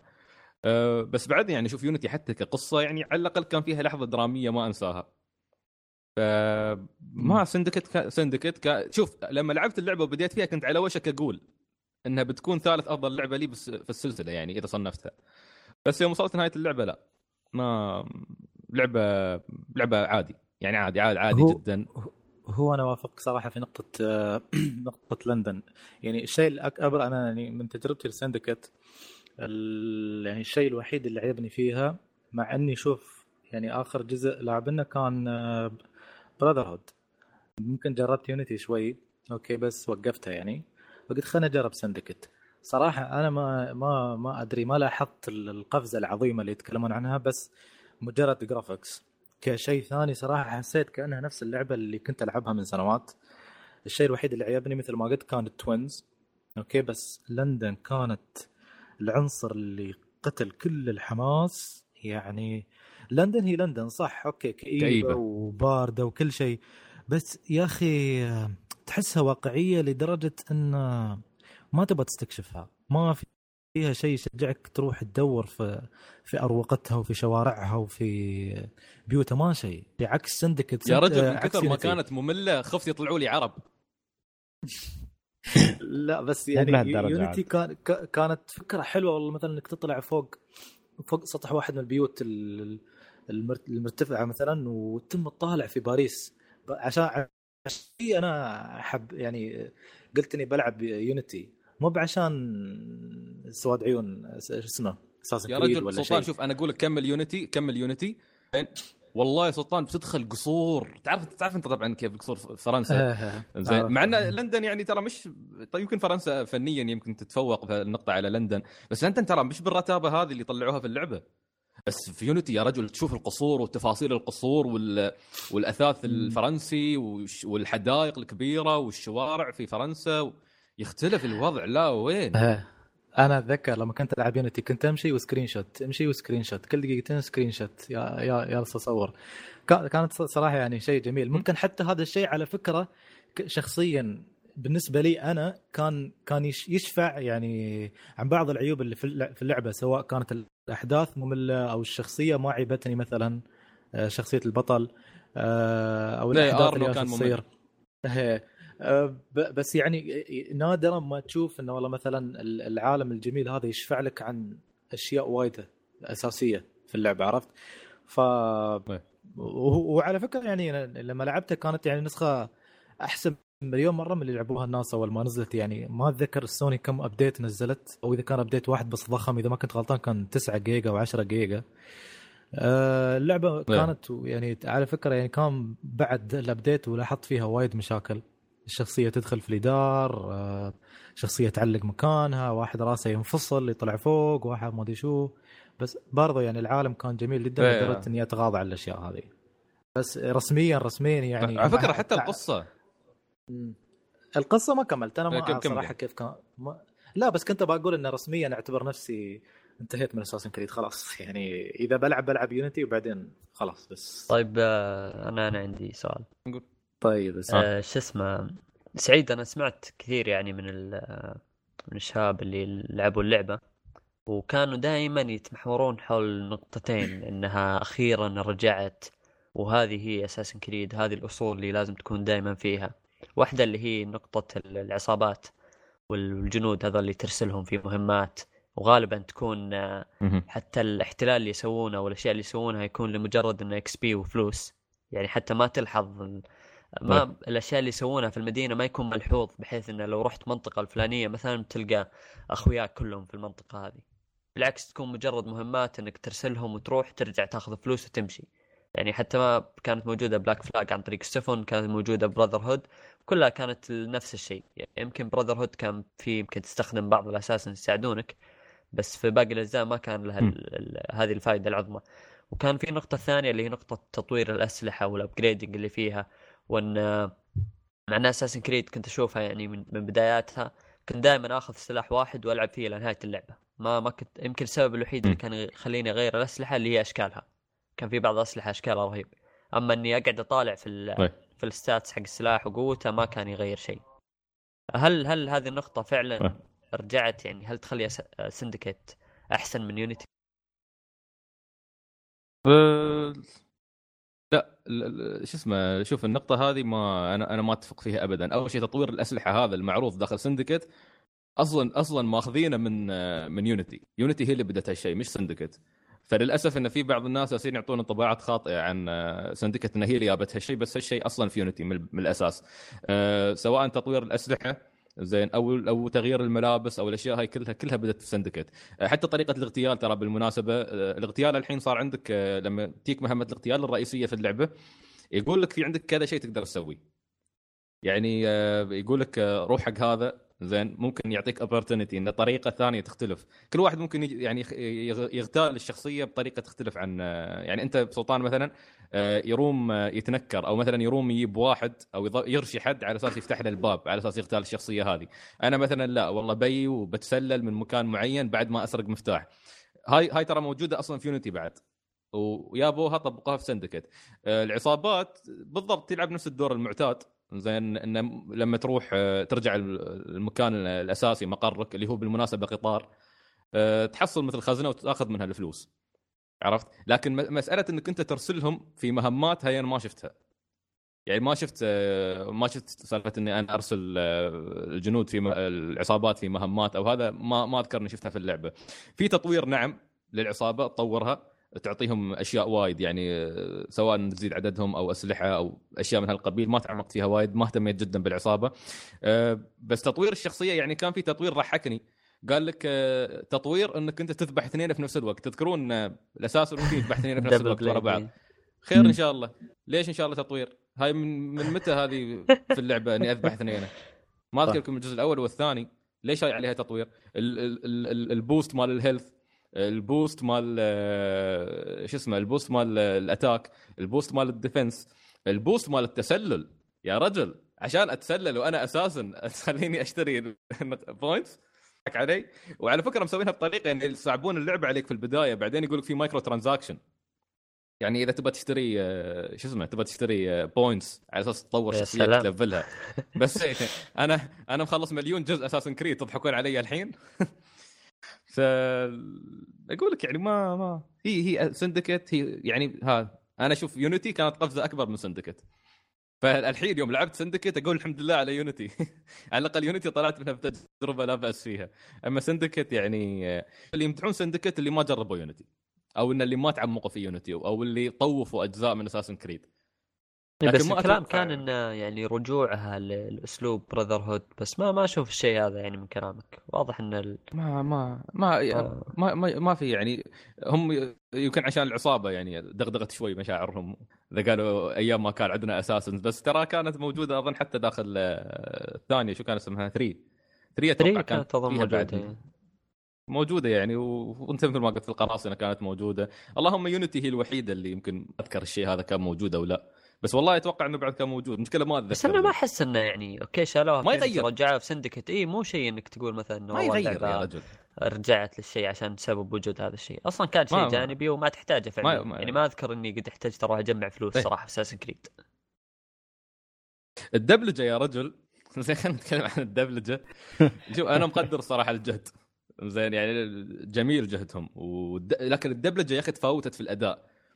ايفي وجيكوب اللي يأدون ادوارهم يعني ما يا اخي، اول غلطه انك انت تجيب لي ممثلين بريطانيين بعدين دبلج لي اللعبه، ترى بريطانيا يعني اسست للمسرح، لا تقول لي ناس ادائهم بيكون خرافي كالبريطانيين وبعدين تحط لي دبلجه عربيه، ما بالخيار هذا. لو كانوا من عند الايطاليين او عند هذا واللهجات تختلف وشي مش مشكله، حط لي دبلجه عربيه، بس لما نتكلم عن بريطانيا صعب اني استبدل الدبلجه البريطانيه بالعربيه. مع ذلك قلت خلني ابحكم على الدبلجه العربيه نحن كعرب ونعطي انطباعنا عنها. كان في تفاوت في الاداء، تفاوت فظيع في الاداء، يعني كانت في شخصيه جانبيه ادائها كان خرافي، كان يعني حسيت انها بريطانيه بس تتكلم عربي. يا رجل كيف تجيب اللكنه، كيف تتكلم دورها كعيوز، شيء كان قلت يا الله هذه ليش مثلت الدور، يعني كانت رهيبه. عندك اذكر يعني في شخصيه ثانيه بعد، واحد شايب، نفس ما ادري سالفتهم مع الشيبان يعني ادوارهم افضل، بس الشخصيات الاساسيه يعني ايه.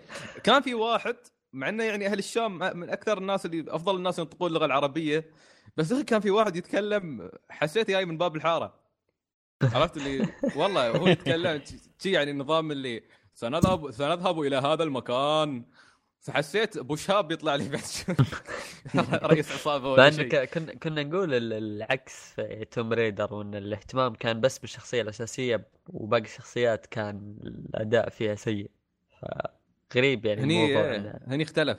حتى الترجمه عندي بعض المشاكل مع الترجمه، يعني اوكي الترجمه كانت ممتازه بصراحه، بس في اماكن حتى كدبلجه مش كترجمه دبلجوها حرفيا، لما مرات مثلا كيف اقول لك، في اشياء تشيف فريزز بالانجليزي لما تنقال انت تفهمها في السياق الانجليزي، بس اذا ترجمتها للعربي ما بتفهمها، لانها ما عندنا اصلا السياق هذا مش موجود عندنا في العربيه. يعني مثلا شفت مثلا يوم مثلا خلني اقول شو اقول لك، اقول لك والله انا تزوجت ستيفاني، ما شفتوني بعد 4 سنين اقول لكم تزوجت ستيفاني، عرفت؟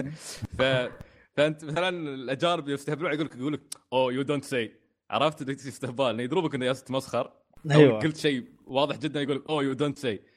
فكان في مرحله في اللعبه فواحد يقول حق جيكوب، يقول له والله هذا الشخص شرير جدا، وهذا شيء واضح يعني، فجيكوب يقول له يو دونت سي، بالعربي يقول له لا تقول هذا، يعني حسيت إن شو لا تقول هذا، يعني انا فهمت السياق شو يستوي، ترجمه حرفيه انا فهمت انه يمكن بالعاميه بتكون احسن، لانها غالبا الكلام هذا يحتاج الاسلوب العاميه تي الله عليك لا يا شيخ، او حتى بالعربي يقول زين او بالعربي يعني خليه يستهبل، او حقا خلي هاتها بطريقه انه يعني في استهزاء، دخلها بطريقه استهزاء انه كلامك واضح يا كابتن، بس لا تقولي لا تقول هذا. بعد كان في وحده ثانيه، تعرف لما غالبا تستوي لما مثلا اشوف خنبوش مثلا جاي من بعيد وانا افاجئ اقول اوه if it wasn't the خنبوش او if it weren't the خنبوش شيء يقولون زين، او مثلا يقول لك مثل ما قالوا if it wasn't the assassin، فشي تعرف انه يحاول يفاجئك، عرفت؟ ما ادري اذا واضحه الفكره او واضح السياق اللي هذا في الاجنبي في الانجليزيه يستخدمونه دائما.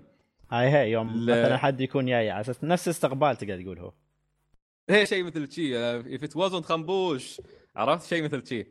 فشافوا جيكوب فيقول له اوه ان لم يكن الاساسن، ومن هو؟ ما في شيء عندنا بعد اقول جمله مو كامله يعني ايه عرفت ما براكبه في السياق زين يعني انا اقولها بطريقه ثانيه تقدر تقدر تتصرف عادي قول اي شيء قول اوه انظروا من هنا او اي شيء عرفت السنه تجيب هنا اوه ان لم يكن الاساسن انا ما بفهم انت شو قصدك لم يكن فمن هو اذا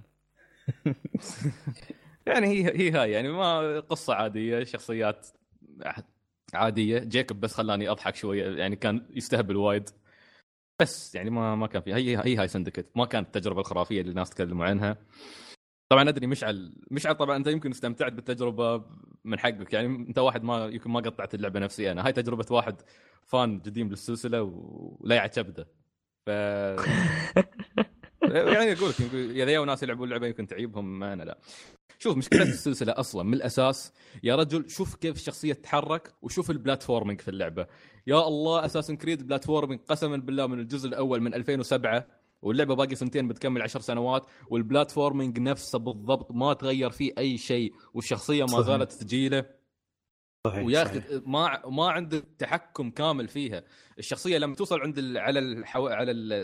على الحواف توقف شيء فجأة يصير مثل لاج وبعدين تقفز ما في اريح في تاثر يحتاجون ياخذون ما في سلاسه يحتاجون يمكن سلطان حتى يعرف شيء ذا ياخذون السكيل تري حق الاجيلتي اللي موجود في داينج لايت يحطونه كذا الاساس عشان فجأة يصير خفيف صح اتوقع حتى هذا مع هذا بعد يمكن يصير جلتش في اللعبه بعدين البطل يطير ولا شيء ولو هذا يمي يسبب جلتش حركه الشخصيه كامله لازم تتغير لازم يلقوا لها شيء جديد ان انا كاساسا ابى اكون خفيف يا اخي وانا اتحرك ما بكون بالثقل هذا مرات اكون شارد من شيء واتوهق يعني في كذا مره صارت لي اتورط بعدين الاي اي الغبي لازم يشوفوا له صرفه يعني انا كنت في مهمه اختطاف اوكي انا شارد وفي واحد من الناس العاديين واقف لي عند الباب وانا ادز وهذا لكن يلحقوني وانا اريد اطلع طيب يا كابتن قوم لازم ادز شو اسوي ما عرفت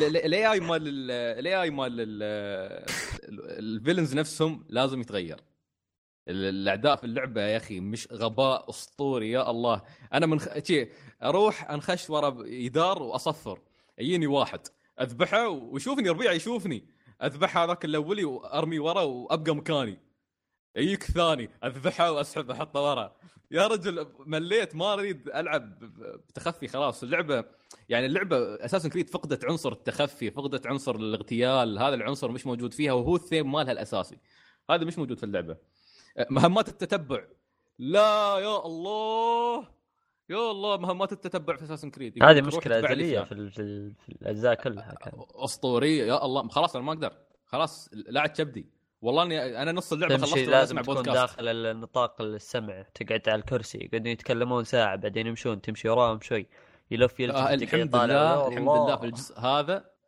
لا الحمد لله في الجزء هذا طلعت مره واحده بعدها موجوده بس طلعت مره واحده بس يعني لا بس. هذا تطور هذا تطور حتى مهمات التتبع اقل بس استبدلوها بمهمات الاختطاف روحوا سووا كدناب حق واحد يعني والله العظيم اقول عمق القصه انا محتاج شيء ابك نفس ثلاثيه ادزيو وانا الى الان ما اعرف شو مشكله ما ادري ليش يوبيسوفت زعلانين من شخصيه هيثم كنوي يا اخي الشخصيه هذه الناس حبتها الشخصيه رهيبه اداء رهيب طلع جانبي في الجزء الثالث ولا طلع جانبي في الجزء الثالث زين وتحول فيلن بعدين انزين وطالع لك بعدين شو اسمه طالع لك فروق ولكن ما زال شخصيه جانبيه اخي انا اشوف هيثم اذا كانوا يبون يردون السلسله من اللي طلع طلع فروق صح طلع فروق بس هيثم بيكون نقطه تحول في التاريخ القصصي الاساسن كريد من اول وجديد ممكن يكون ادزيو القادم لو انهم بس يهدون ليش لانه يختلف عن الباقين اول شيء هو اصلا ينحدر من عائله اساسنز زين او انه دخل بالغلط كعائله اساسا ما انه ادوارد كينوي اصلا بالغلط دخل في الموضوع لكن فجاه تحول تمبلر عرفت شو اللي خلاه يتحول تمبلر انا شوف خلني العب تمبلر يا اخي مش مشكله خلني اشوف يعني احداث القصه من جهه ثانيه شو التغير اللي صار عنده ابوه كان مع الاساسن شو اللي خلاه يتغير شو خلاه يصير تمبلر ولده كان اساسن اللي هو كونر اللي هو كان اسوأ شخصيه اساسن كريد خلني اشوف قصته يا اخي بحس انه ممكن وعلى الاقل لو جزء واحد مش لازم ثلاثيه، احس انه بيكون في شيء كبير غير لي اللعبه. اساسن كريد محتاجه خلاص تتغير بشكل كلي، مش معقوله اللعبه من 2007 ونحن الحين في 2015 و2017 بتكمل 10 سنين وهي نفسها. هذه يعني عشان اوضح للناس شو مشكلتي مع اساسن كريد. هاي مشكلتي مع اساسن كريد.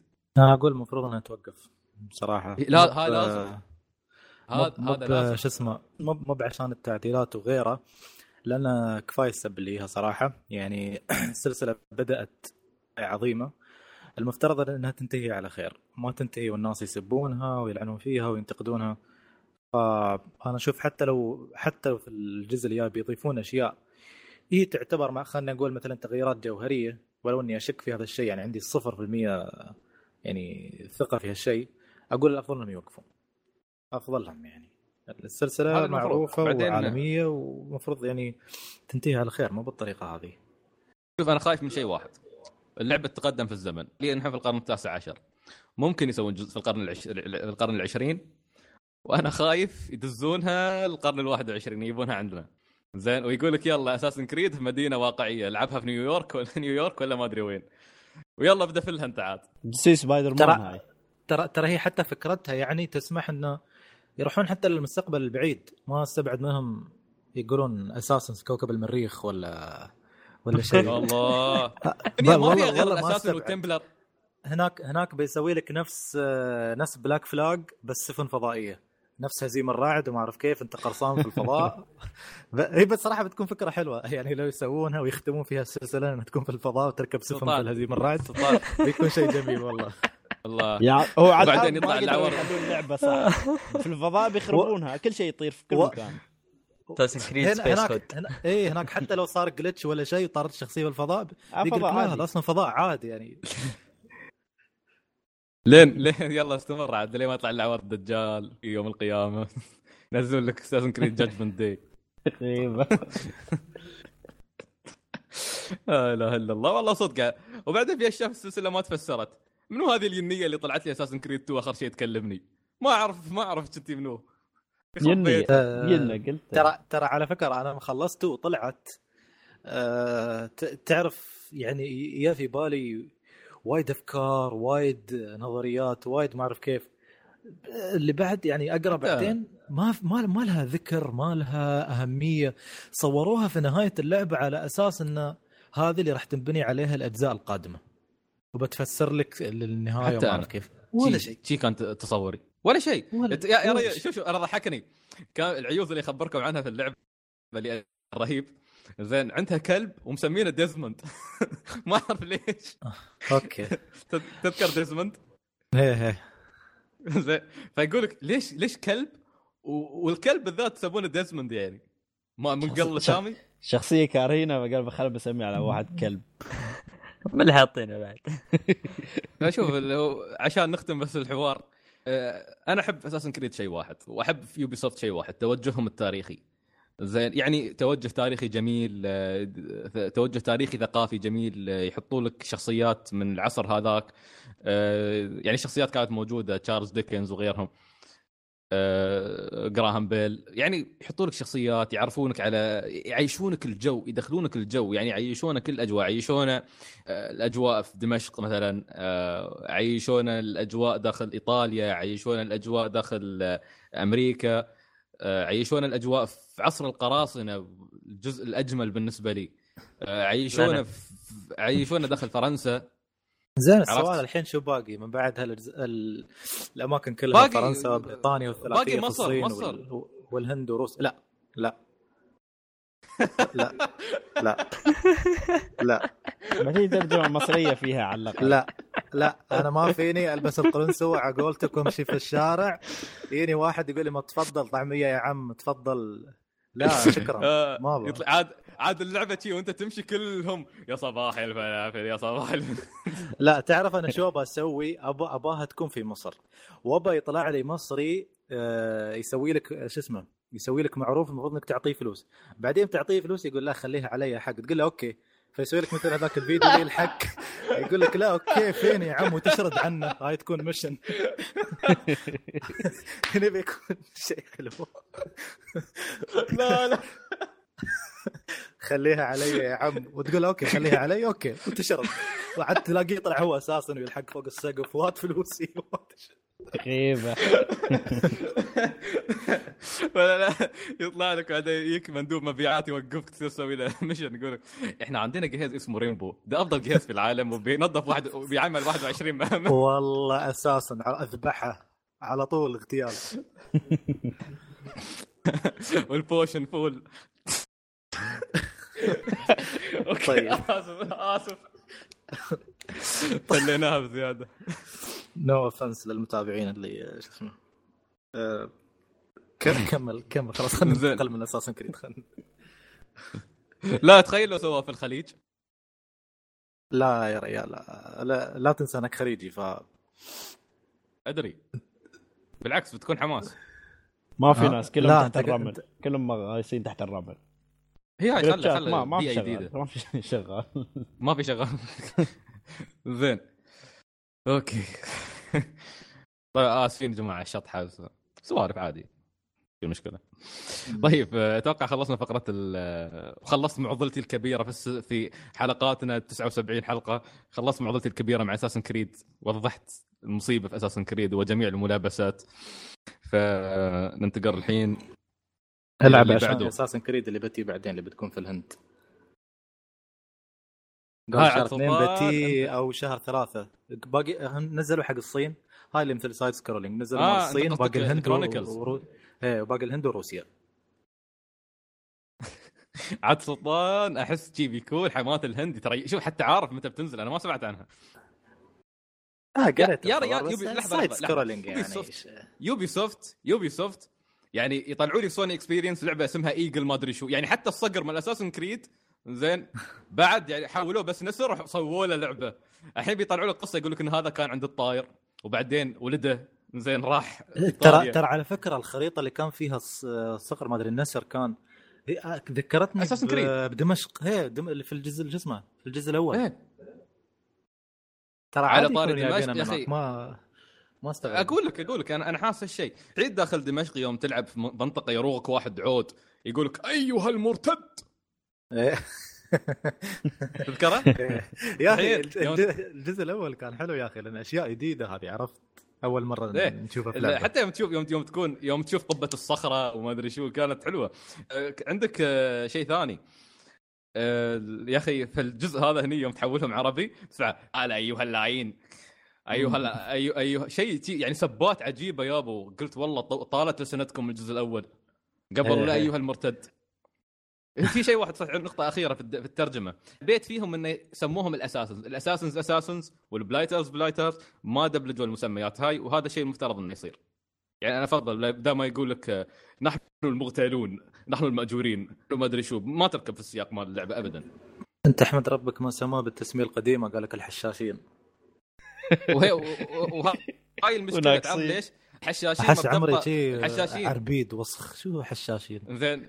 ايه لان الحشاشين شوف الحشاشين على الجزء الاول صح لان بدات القصه من عندهم مرتبطه بالحشاشين لانهم يعني في فتره زمنيه معينه سموهم الحشاشين. هاي الفرقه بس اللي بعدهم ما يصير تسميهم الحشاشين لان ما لهم علاقه بالموضوع اصلا. ها كانوا يسمونهم الحشاشين لان يقال انهم كانوا يستخدمون الحشيش قبل لا يبدون هجماتهم على فكره يعني زين. ويعني كان قصه الحسن بن الصباح وما ادري شو يكيف تاريخيه زين. هي في روايه اسمها آل موت اللي بيقراها ترى تتكلم عنهم، يعني تتكلم عن شخصيه الحسن بن الصباح وكيف اسس الجماعه المغتالين اللي عنده وروايه حلوه جميله جدا جميله. عموما انا حسيت تشبعت من اساسن كريد اليوم خلاص. انا قيمت السلسله من كلامك. ازوع اساسن كريد الحين، ازوع اساسن كريد غير يا رجل. خلاص اسف خلاص. السؤال هو بتلعب الجزء القادم ولا لا؟ ولا يعتمد على السيتنج اللي يكون فيها؟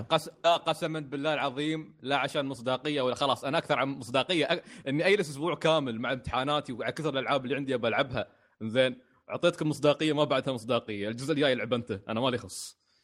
لا لا وين انا تحملت السنه هاي، السنه الجايه عليك، انا مالي خص. طيب طيب طيب طيب طولنا. طيب السنه السمستر دخل فلا ظالم على البنات، اثر على قلبي. الاسبوع اللي خطف كان صار حدثين، او هو خلينا نقول سوني اكسبيرينس او بلاي ستيشن اكسبيرينس، عشان مشعل ما يزعل. اوكي انا شباب لحظه، انا بشرب شاي لحظه، سلطان يتكلم عني احسن، خلني اشرب شاي. براسك اللي دار شوي واضح. طيب هو الكلام اللي كان بيقوله سعيد انه صار حدث بلاي ستيشن اكسبيرينس، الحدث اللي ما اعرف ليش الناس يعني من بعد ما صار الحدث اول مره سنه 2014 توقعوا وحطوا في بالهم يعني شيء ثابت ما يتغير، ان المعرض هذا كل سنه لازم يكون فيه يعني تحقيق احلام كانوا دائما الناس يحلمون فيها، لعبه، عوده كراش، ريميك 7، ما اعرف كيف.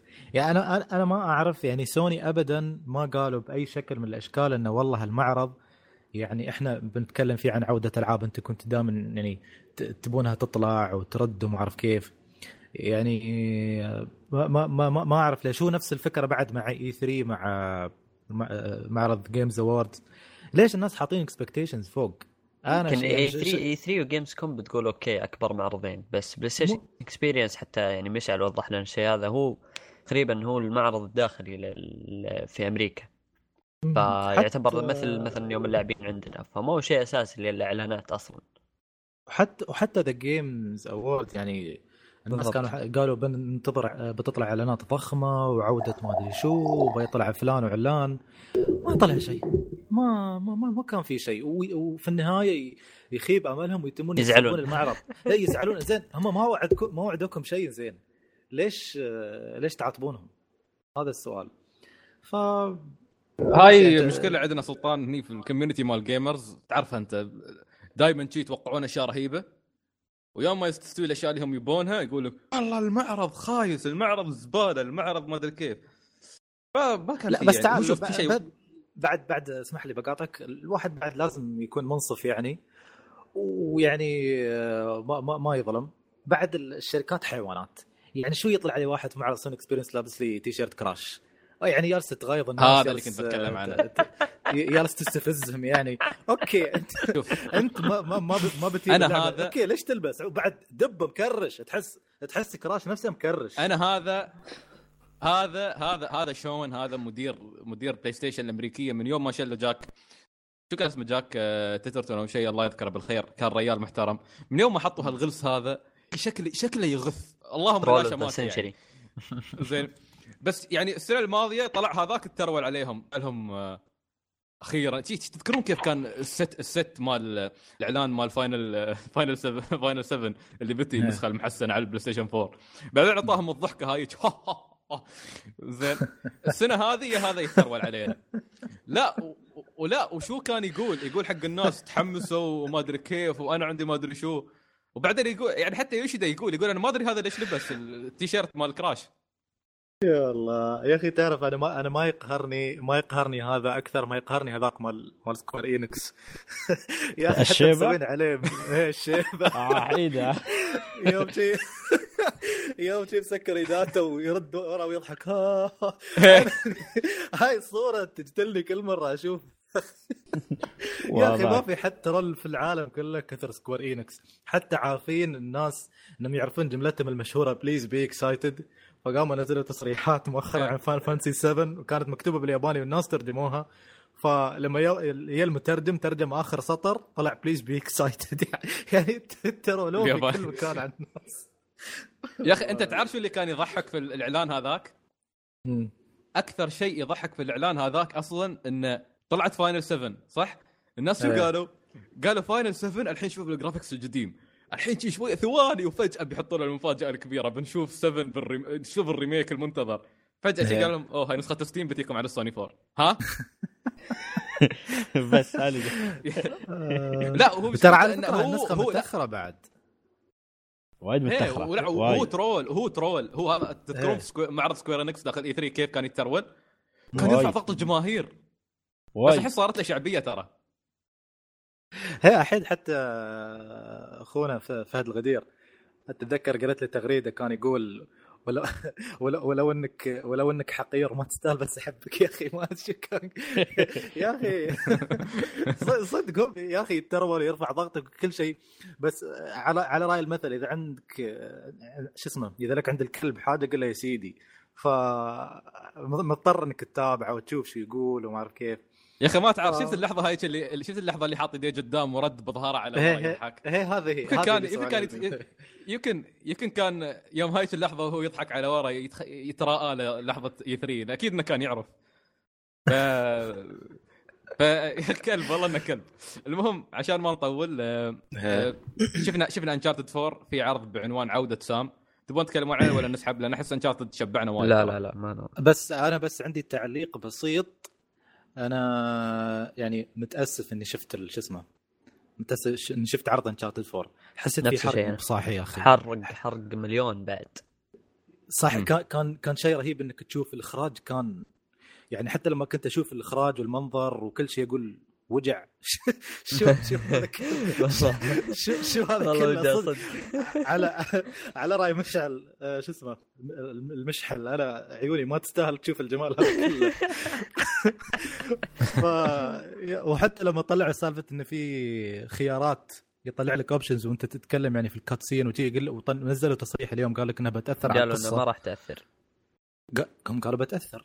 لا قالوا ما راح تاثر والله. انا قريت تصريح قالوا ان الخيارات اللي موجوده ما راح تاثر، حتى الخيارات اللي كانت موجوده في المحادثه اللي بينهم كانت مجرد ذكريات كذا بس. استغرب رده الفعل يعني العالم قاموا على اللعبه وانها استغنت عن كونها لعبه فكاهيه ويعني فيها واتجهت للجانب العاطفي. ترى هذا جزء يعني ولا شيء من اللعبه. ايش المشكله ان الدريك يكون جزء عاطفي ولو شوي في اللعبه؟ لازم طول الوقت يقعد يضحك ويتمسخر صح. ترى شيء جدا يعني. جدا غريبه ايه على فكره حتى تحسونه هادي يعني. تذكرون العرض مال ذا جيم اووردز لما كان حتى ينكت وهو ما يبتسم يعني. في العاده تعرف دريك شخصيه شيء تحسه في نشاط ينقز يستهبل، بس كان شيء رد يستهبل وهو ما له نفس تحس كيف اي بس تحس انه في تقدم صار في اللعبه في عمر اللعبه في عمر الشخصيه بالضبط. وفي شيء انا في تصوري الخاص Uncharted تبقى بحماسه بتبقى بكل شيء بتبقى بتعليقات كريد دريك الساخره يا الله جلتشاتي اليوم الله ياخذ اساس كريد عدتني. دريك بيبقى نفس ما هو بس بعد تجربه ذا لاست اوف اس ودامهم قالوا نحن نبى نمد عشان نبى نسوي شيء في القصه فهم يبون يختمونها بقصه يعني. هذا احساسي انه يبون ما يبون يقدمون شيء درامي يعني اقل دراميه من ذلك مش بالضبط يعني بمستواها بس انا بيقدمون شيء لائق بالسلسله بحيث انه تبقى عندنا يعني.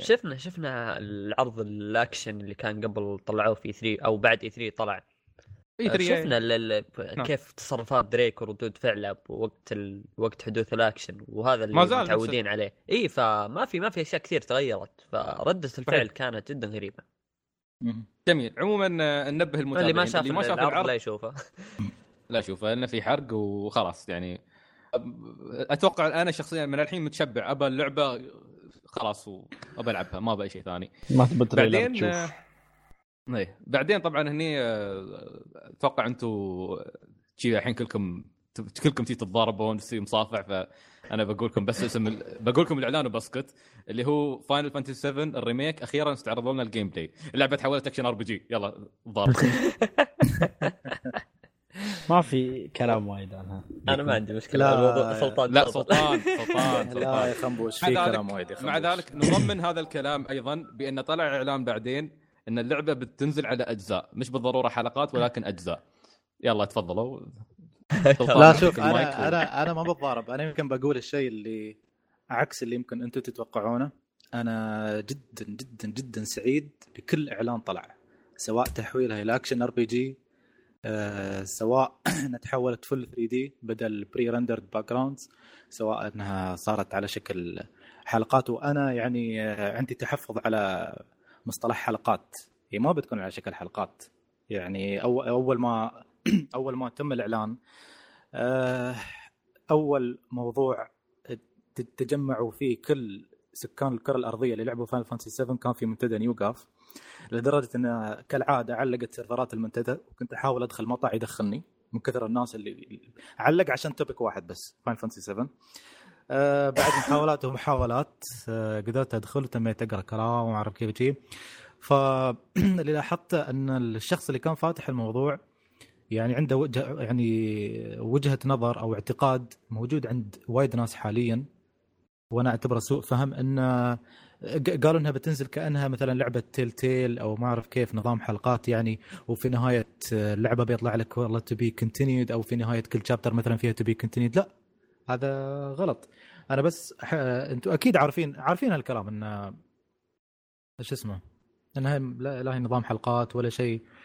فأحب بس أوضح شغلة بس، أوكي، للناس. أنا فاهم أن لعبة من سنة 97، لعبة بغض النظر عن الناس اللي تقول أنها overrated وما أعرف كيف، Final Fantasy 7 يعني ما زالت تعتبر من يعني أفضل الألعاب في تاريخ ألعاب الفيديو كله، أوكي. وهي شخصيا بالنسبة لي نمبر 1 أفضل لعبة لعبتها في حياتي، أساس في مسمى Final Fantasy. إيه، يعني أنا كشخص يعني أموت على شيء اسمه فاينل فانتسي 7، أوكي، وأزعل لما أشوف فيها أشياء تتغير أو يتم معاملتها بشكل غير لائق. مثلا زين، مثلا لما نزل لعبة التلفونات قبل فترة اللي كانت فاينل فانتسي 7 جي بايكس، يعني كان حلب اسم الفاينل فانتسي 7، كان يزعلني هالشيء. بس أبغى أوضح شغلة، فاينل فانتسي 7 يعني الريميك مشروع طموح جدا، طموح أكبر من كلام الناس اللي ينكتب انه والله لازم تكون مثل ما هي ما تتغير. انا الحين كشركه ضخمه ولها اسمها مثل سكوير إينكس، وافضل لعبه عندي تقريبا بجماعه الاغلبيه فاينل فانتسي 7، اللي هي يعني اشهرت سكوير بشكل ما حد يتصوره. زين، اجيكم بعد 18 سنه، بعد 3 أجيال، اوكي، بميزانيات جنونية وضخمة لتطوير الألعاب في هالجيل هذا. أنت تقول وفي سوق صعب الحين، في سوق تراجع فيه يعني الجنرا حق الجي ار بي جي، ممكن الحين يارسين نشهد عودة بعض الأسماء اللي كانت في العصر الذهبي لألعاب الجي ار بي جي. نشوف في محاولات لإعادة بعض الألعاب، محاولات تطوير ألعاب جديدة، بس برضو يعني مقارنة بأول الجنرا هذا شوي يعني ضعيف مقارنة بأول. فكيف تيني أنت الحين وتقول لي أصنع نفس اللعبة بالبري رندرد باك جراوندز بكل شيء فيها؟ أنتم متصورين يعني يمكن لكم بس أسأل خنبوش، أنت لاعب فانتسي 7؟ لا، بس أعرف أنها ضخمة بشكل خرافي. هي مو بس ضخمة، هي البوتنشل الضخم اللي فيها يعني. هي وكانت نسخة بلاي ستيشن 1، والاستكشاف اللي فيها كان يعني يباله وايد وقت، لعبة وايد ضخمة. فما بالك أنت تي بعد 3 أجيال بتطورها على البلاي ستيشن 4 اللي يسمح لك بفل 3D، أوكي، يعني عندك القدرة أنك أنت تطلع كل صغيرة وكبيرة في مدقار اللي كانت فيها الأحداث أو في الأماكن الثانية. يعني كيف تباني يعني أرجع وأسوي شيء نفس القديم؟ هل أنت ضامن أن إذا أنا سويتها أول شيء بالبري رندرد باك جراوندز اللعبة بتبيع؟ في حد بيشتريها؟ يعني أنا بقول كلام واللي بيزعل برايه خليه يزعل. يعني اللي يشوف إنه والله عدد الداي هارد فانز حق فاينل فانتسي 7 الحين كافي، بحيث إنه لو طوروها بالشكل اللي هم يبونه، نسخة طبق الأصل نفس الأصلية بس مطورة، إن الأرباح اللي بتي من وراها بتغطي تكاليف الإنتاج، فأنا بقول أنتوا تحلمون، أنتوا غلطانين. اللعبة لو نزلت بالطريقة اللي كانت فيها، في ناس بيشترونها صح، بس أبدا الفان بيس، الداي هارد فان بيس هذا مستحيل يكون كافي إنه تغطي التكاليف. هذا أول شيء.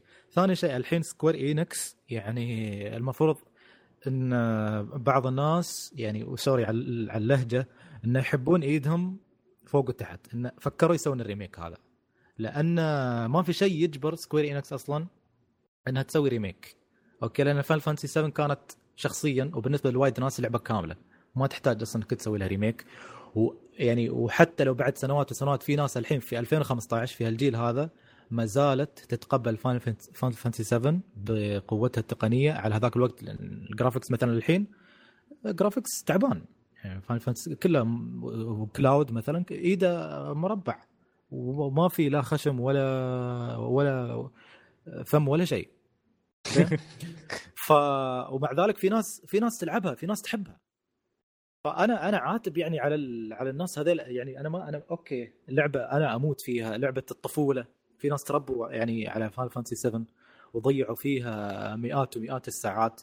بس انت بعد تفكر بمنطقيه، يعني لا تجيني الحين في 2015 اوكي واللعبه نزل 97 مع حال السوق حاليا ومع الجيل الحالي اللي جالس يطلع من الجيمرز، واللي الشركات جالسه ديسبرتلي يعني يحاولون يستقطبونهم للالعاب. واحنا نشوفها في العاب جالسه تنزل حاليا مثلا مستواها، مستوى الصعوبه اللي فيها ينزل، او ما يستوي الجيم بلاي معقد بحيث ان يجذبون الكاجوال جيمرز ولاعبين يدد. فلا تيني الحين مع مشروع ضخم مثل فاينل فانتسي 7 وتقول لي سوي لي اياها نفس اللعبه. لا ما راح اسوي لك اياها نفس اللعبه. يقول لك زين خلاص لا تسويها. زين اوكي انا مو مسويها حقك، انا مسويها حق الناس اللي متقبلين فكره انها تتغير، والناس اللي بيشوفونها وتعيبهم مثلا الاكشن ار بي جي. يا رجل في ناس قالوا لك ما يبونها ما يبون شيء، ما بس نفسها بس يبونها نفسها، بس جرافيكس معدل وفي فويس اكتنج. حتى في ناس اعترضوا على الفويس اكتنج. والله اني قريت رد الواحد في منتدى نيوغاف يقول لك المفروض ما في فويس اكتنج. قالوا لي ليش؟ قال والله لأن الشخصيات كانت صامتة، فهذا كان يسمح لي إن أفسر مشاعر الشخصية على كيفي، فأبني حوارات في راسي على كيفي وما أعرف كيفي. وترى شيء حلو كان، يعني أنا حتى استمتعت فيه. إنه والله مثلاً كلاود أنا بقولك شيء سلطان، مشكلة الناس اللي جربوا 7 اوكي الاصليه ولعبوا اللعبه اوكي انت تقبلها على شاكلتها، انت تحبها بشاكلتها، انت تباها هي نفسها كوبي بيست، بس تباها مطوره بجرافيكس جديد عشان انت تستمتع فيها. بس هاي انانيه من الفانز نفس ما قلت انت. مو بالضبط انانيه اصلا بشكل عقلاني. يعني تخيل انك انا اقول لك لا بس انا يعني اقول لك يعني انت فان مثلا قديم للعبه، لعبتها باسلوبها القديم مثلا، الآن أنت تبغى اللعبة بفيجوالز أحسن، بريزولوشن أعلى، بشخصيات يعني واضحة أكثر. في النهاية بتجي تلعبها وأنتوا يعني قلة في عالم الألعاب، تجي تلعبها بتقول الله شوف هذا المكان كيف كان شكله وهو مربعات، الآن صار شكله 3D، شوف الوحش هذا كيف كان شكله.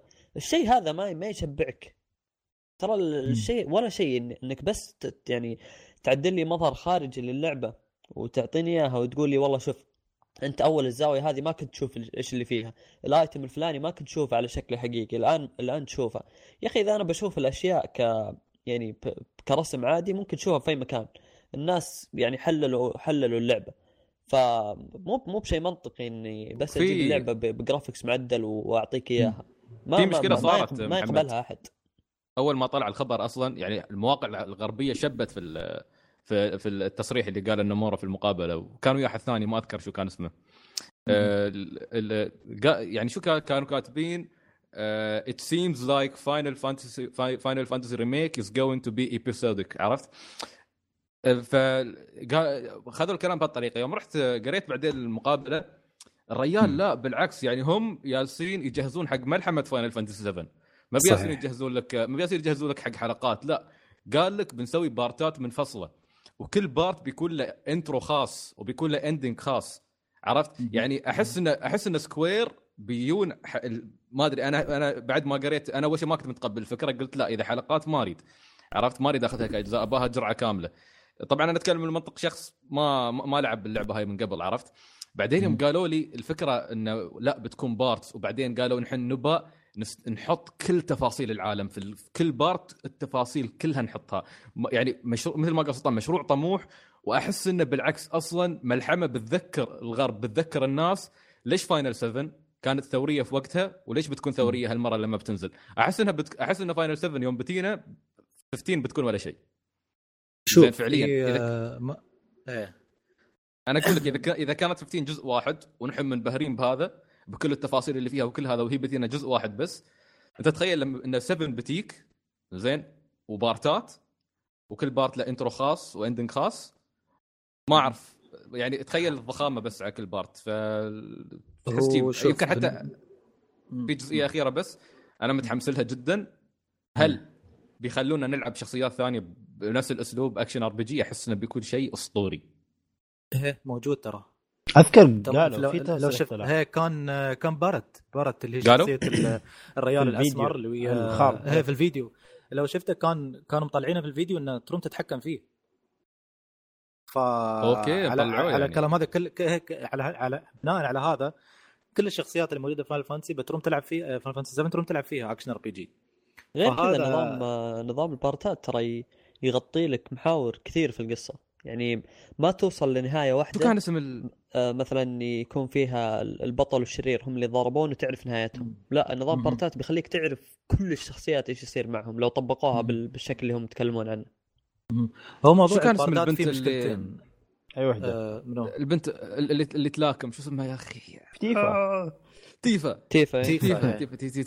انا هاي بتكون اكثر وحده متحمس لها. ادري اول مره اقول متحمس حق شخصيه بنت في لعبه بس لانها ملاكمه يا اخي. هذه بتكسر خاطرك، ما بقول لك ليش بس بتكسر خاطرك. على فكره انا اشتريت الريميك، اشتريت الريماستر، مش الريماستر، النسخه المحسنه اللي نزلت على الفور، نسخه البي سي.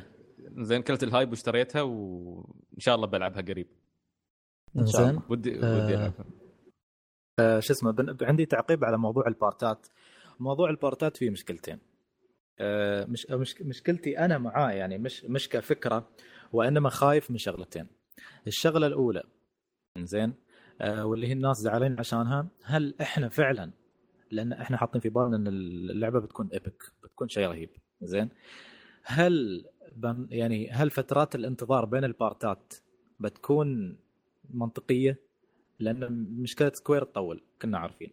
فبما ان احنا نتكلم عن فاينل فانتسي 7 والبارت الاول اساسا الرومرز تقول انه ممكن ينزل على بدايه 2017 او شو اسمه اخر 2017 زين.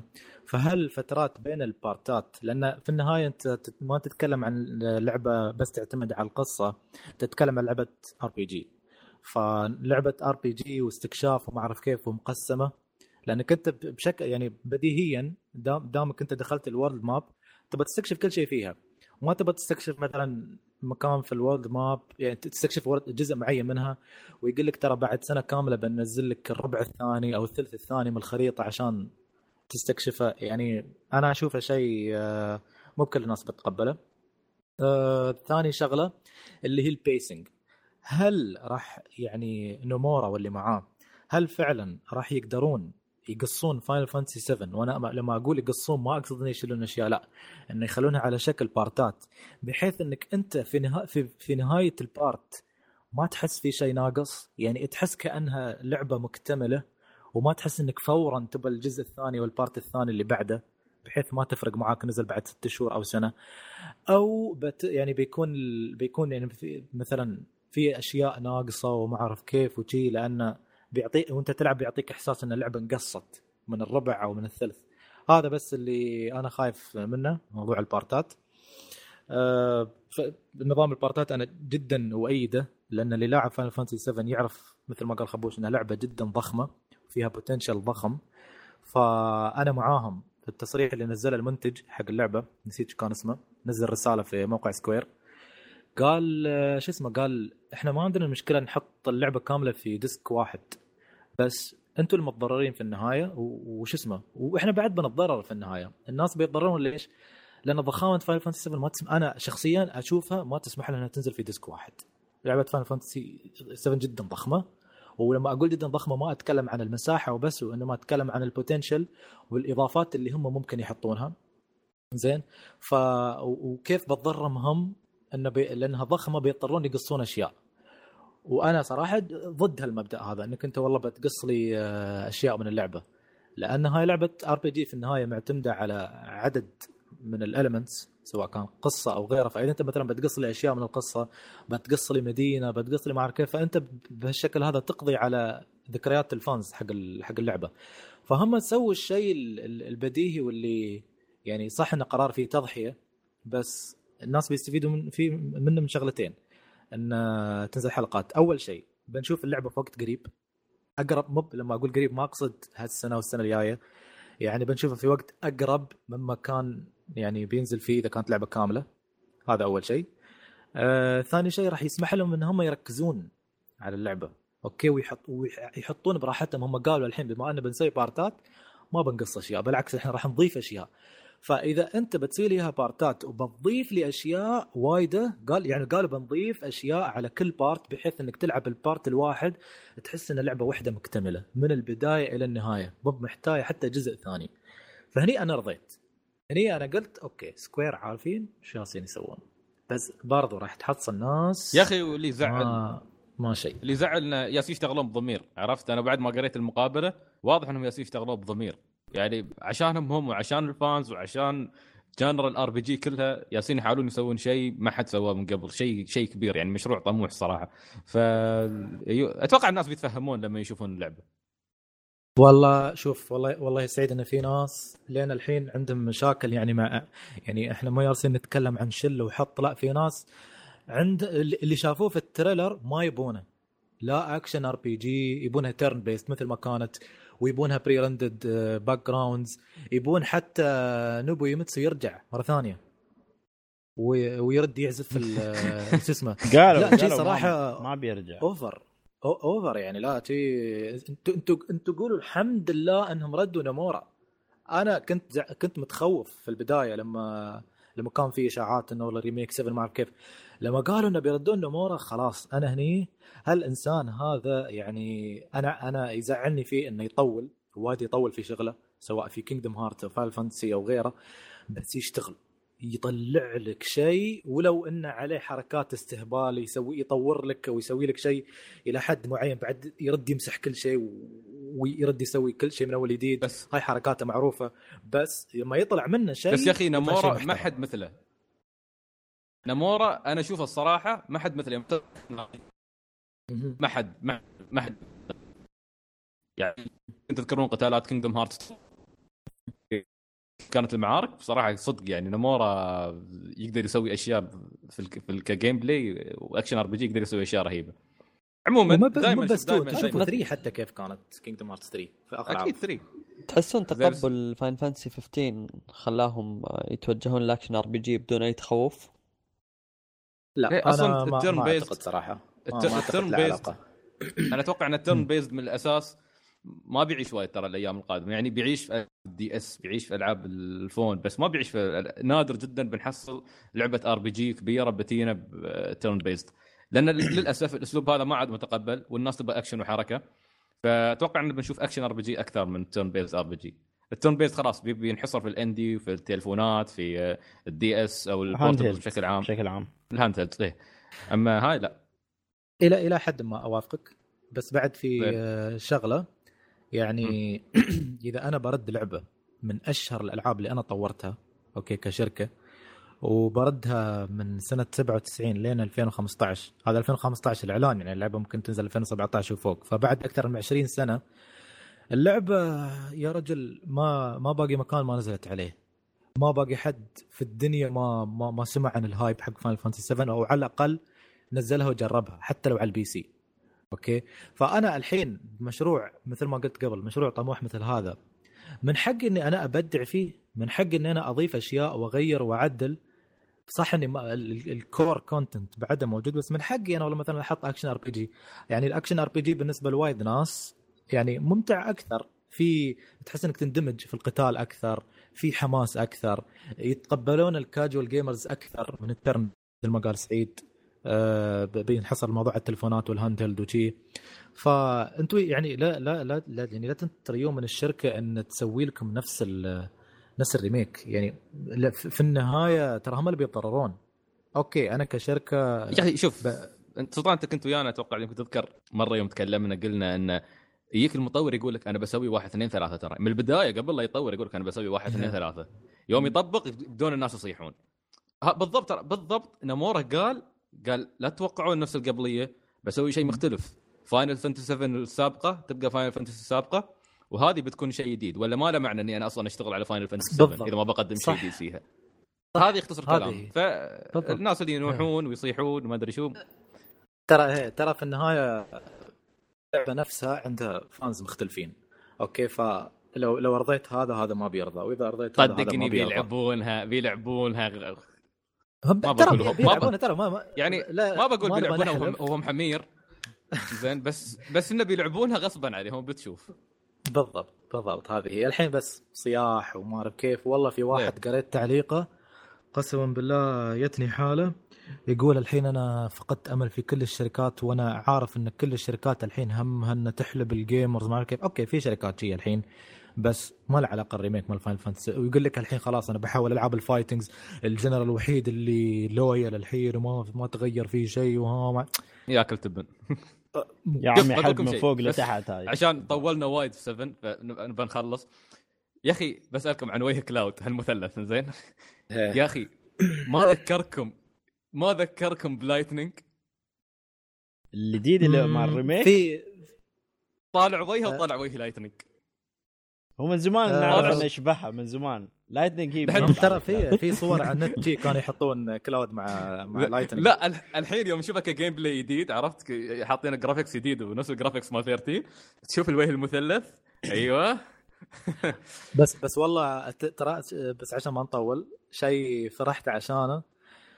في ناس يقولون يعني احنا عارفين كيف التوجه في تصميم بعض شخصيات فاينل فانتسي من 7 وطالع كيف كان يقولون أنثوية وجي، وعندنا طبعا أكثر ناس يعني مسوين حفلة في تويتر سعيد ومحمد على هالموضوع هذا ما بقي حد ما خبروه. أيوة خصوصا فان وما عارف كيف طايحين حطه فيني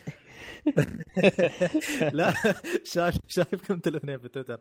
المهم سعيد لاحظت أنا تصميم كلاود في التريلر مو بالأنثوية اللي كانوا الناس خايفين منها، بالعكس حتى في لحظات كان طالع فيها يعني تجي تحس بوي لا مو ريال لا بس تحس بوي يعني على الأقل. شوف سلطان أنا بقولك شيء، لا أنا من الأساس من يوم ما طلعت 7 أنا ما عندي مشكلة مع شكل كلاود ترى زين.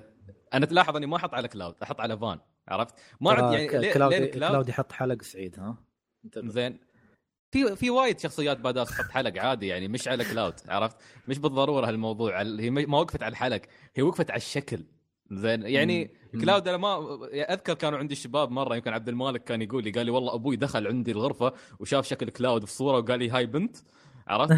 انا ما ادري انا بالنسبه لي ما يعني ما عندي اشكاليه مع شكل كلاود لان كلاود وانا ساكت انا خلاص وصلت عندي زين قفلت معي عند 12 يوم شفت فان اقولكم هذا اللي صدق ما عرفت ريال ولا حرمه. لا ويقولك يبي يستوي قرصان يوم يفكر في بلاك بيرد واشوف شكل رقعت وجه هذا استهدي بالله وين استوى القراصنه خله يصير اوكي. عموما لا انا ما عندي مشكله بصراحه مع شكل كلاود لان شكل كلاود حتى لبس كلاود على فكره لبس يعتبر لبس مرسنريز على فكره مرتزقه عادي ما في شيء شكله حلو اصلا والاقل تكلفا بينهم ما في سوالف الاحزمه والخرابيط والاوشحه والاشياء الزياده مع كيف لبس كلاود حلو بس تخيل شيء واحد في البارتات شيء واحد عشان والله ما بنختم الحين نتكلم عن 7 في البارتات. تخيل لو يردوا لك شو اسمه مال كرايسيس كور زاك تخيل لو يسووا لك من الباست شويه ويردوا لك زاك في مقطع في اللعبة أذكره طلع في اللعبة الأساسية كان في زاك ما تعمقوا فيه. لو كان البرولوج يبدأ من زاك لو بيدمجون كرايسيس كور معها مو كجيم بلاي وغيره وإنما يجيبون الكات سينز والقصة لأن نظام البارتات يسمح لأن حسب تصريح سكوير إينكس قالوا إحنا مخططين عدد البارتات الماكسيموم اللي ننزل 3 ما بيزيد عن 3 ممتاز ثلاثية ممتاز صراحة هي فقال حتى احتمال يكون 2 بعد مو 3 بعد 2 أحلى. فتخيل بارتين هي ديسكين بهالضخامة هذه أنا صراحة أشوف فيه بوتنشل إنه يحطون كرايسيس كور هناك فليش الله لأن أشوف هذاك ب3D تدريبه رجال زين عاد بيكم فينسنت لا يا راجل فامباير عادي لا فينسنت رهيب ولا فينسنت انت حد سلطان انت فينسنت انت تتكلم كشكل ولا كشخصيه يعني زين كشخصيه وكشكل يعني لا انا ما عيب على شكله بس انه فينسنت الشخص الكول ساسكي مال 7 انت تشوف فيلم ادفنت تشيلدرن بتعرف ان ساسكي صدق يا عمي عنده لعبه روحه عنده لعبه روحه ترى خايسه ليش اقول لكم يا الله كانت لا تذكرتني دريتها وانا متحمس كانت ابو كلب يا الله كانت كريهه هاي اللعبه. عموما زين بنشوف يوفي بتسرق منك ماتيريا وبتروح عنك نازل زلزال. ما ادري انا اذا اعطوني الحريه طول الوقت شكلي بلعب شخصيتين، صاحبنا شو اسمه الاسمر بارت هذا عاد بتموت ضحك عليه. ها كل كلاود يستفزه، كله يحب شو اسمه كلاود، ما عنده شغله في الحياه الا يستفز بارت. حتى والله انا كنت اضحك لما لعبت اللعبه الاصليه، وايد مواقف كان ليترلي بيذبح كلاود من كثر ما نرفزه بروده وبرود اعصابه. يعني والله انت بتستانس يعني. والله انا احس ان هاي الشخصيه تمثلني داخل 7. الشخصيات البارده هاي نفس كلاود انا ترفع ضغطي ترى. اللي تشيل الكول حتى وقح ترى كلاود وقح بعد. انت لو شفت ادري شكله يقولوا له شيء يقول نوت في ماي بزنس ولا اي دونت كير ولا ما اعرف كيف تجي شكله اصلا بيتش. لا لا لا لا لا لا المهم ما عليه خلاص طولنا ترى وايد صراحه. يلا اعطينا خلاص 7 حقها وزياده يعني. من اليوم لما تنزل لعبه ما بنتكلم خلاص. طيب شوف يا رب بس عندي امنيه واحده. ها تونا قلنا بخلص يدخلون فاينل فانتسي 7 عشان جاي الناس دو بيقولوا لك فاينل فانتسي 7 اوفر ريتد في جيم بلاي في كلام الناس ما تبغى تخلص من فاينل فانتسي 7. يدخلون جت اللعبه ما اعرف كيف بس يدخلونه.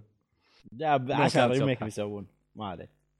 لا لا لا لا تخيل انزين ما عليه اللي بعده طيب زين بعدين اعلنوا اتوقع الباقي في عندنا اعلان ثاني كبير بيكون والباقي يعني في شيء كبير. لا لحظه في شيء اكبر من فاينل فانتسي 7 اكيد. لا انا قصدي بعد كل هالكلام هذا كله يعني الناس خلاص بيتحرون هذا فايت على الشخصيه.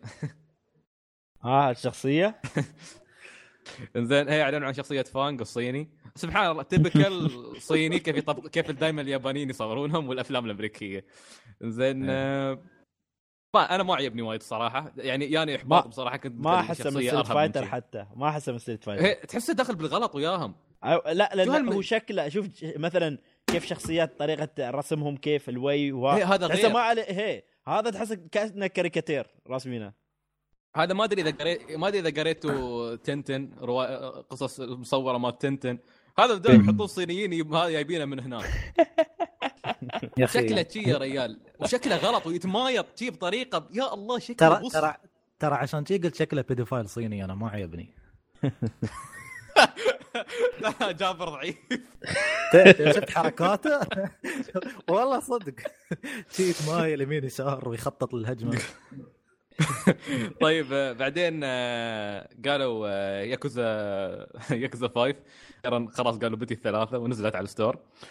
وبعدين يابا اكبر اعلان في تاريخ البشريه ياكوزا زيرو. يا اخي يوم قال ياكوزا زيرو انا قلت على الكرسي ياس انبسطت يا اخي ان ياكوزا زيرو بتي. يا الله ليش ما تي ياكوزا زيرو؟ اكيد بتي ياكوزا زيرو هو قالوا بس على السوني 4 ولا 3 ولا البوث الاثنين على الفور. هي اصلا على الفور زين الفور و2016 يا الغرب. انا مبسوط جدا مبسوط. ما ادري ليش روجوا اللعبه البدايه بنات اوكي ما كان ذا حتى عقوله فهد وين او يشوفوا وياي يقول بعذرك يا سعيد تحب اللعبه ما عشان شيء. بس عموما تكلمت عن زيرو من قبل فلعبت الديمو مالها واللعبه جدا ممتازه من افضل العاب البيذ ماب. وانا مبسوط ان سيجا بتيبها حقنا. يلا عقبال الريميك مال الاول. سايكونوتس نعرف انه في منها بيكون جزء ثاني. قالوا انه بيسوون نسخه حق الفي ار. كان في وايد شطحات حق الفي ار اشياء الفي ار كثير مره باله طفروه منها خلاص. كان في شفتوا العرض الجديد مال نايو ولا صح نيو في شيء جديد شفتوه بالجيم بلاي تبغوا تتكلمون عنه؟ ما نتكلم على نفس اللي قبل بس يمكن منطقه ثانيه يعني. كينج اوف فايترز صراحه شوي تغير رايي عنها. حسيت الحين اللعبه اوكي ها شوي يعدلوا على اساس تعرف الفرق بس من ستريت فايتر وكينج اوف فايتر. طالع شفت الستارت اب اللاين مال اللعبه كم شخصيه في 50 فايتر 50 تقريبا. ها بدايه اللعبه يقول كلهم البدايه افيلبل. تعال شوف ستريت فايتر 15 شخصيه 50 شخصيه 50 اي 50 والله 50 عاد هم معروفين يا اخي بكثر شخصياتهم شخصياتهم وايد صراحه ما كان ما ادري شو هذاك اللي يعطي ما ادري شو هذاك التبن اللي حطوه حقنا في اي 3 ما شكل الغباء هذاك اول واحد شو كان الشغل مالهم قبل 3 سنوات يوم اول ما طوروها شكله لا يا اخي احس انه ما كان عندهم شو اسمه ما كان عندهم بعدهم ما سووا فيديو جيم بلاي تاخروا قاموا سوني رجعوه لعبوا 2006 وحطوا هاي حطوها حقنا في كانت زباله يا ريال هني حتى صاحبنا الدب ابو حديده عوده تذكرونه رجعوه بكوره حديده وفي شخصيات في شخصيات من فيت الفيوري جايبينها مره ثانيه يا لا انا سمعت يعني أنا ما اعرف عن شخصيات كينج اوف فايترز بس سمعت ان في شخصيه اسمها انجل ردوها الناس مستانسين عليها انجل حاول اتذكر ما المشكله ما لها بنت شعرها ابيض او رصاصي اذا ما كنت غلطان لا ابيض اللي من قبل مثل الماضي موجوده هاي تحيدها اللي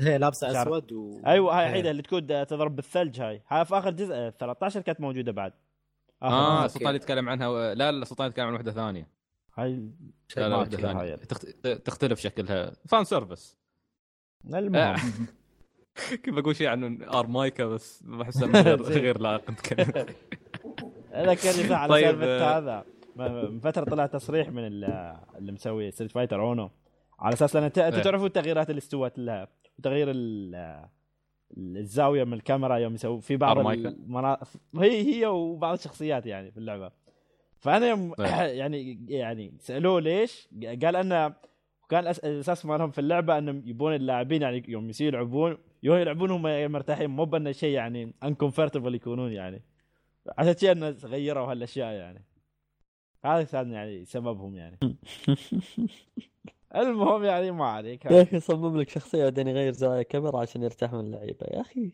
لا على اساس يكون لانه هنا يوم بيحط الزاويه الحقيقيه لاعب يقول كان اللاعب هنا بيكون انكمفورتبل ما ادري كيف حركات ترى صدق ترى ويا مايكا مسخه وندريبه يحب مايكا بس حق عمرك سوي انت الزوايا اللي تباها لا والله لا يدخلها والله ترى هيك هذا اللي يسوي مال 13 شو يحب لايتنج من الخاطر سوى لها 3 أجزاء 3 ألعاب حقها ما حد قال له شيء والله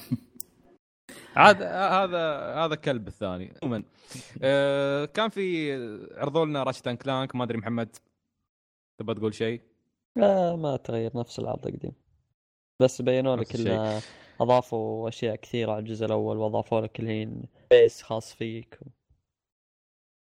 عرضوا لنا تكلموا عن موعد الاصدار للاسف ان اللعبه بتصدر في شهر 4 يب والفيلم انت قال نفس الشيء صح اي نفس الفيلم وياها بيكون فقلت حق محمد راشت ان كلانك ولا دارك سولز 3 قال لا راشت ان كلانك اما من حق كم دارك سولز لعبناها قبل عارف اللي بيحصل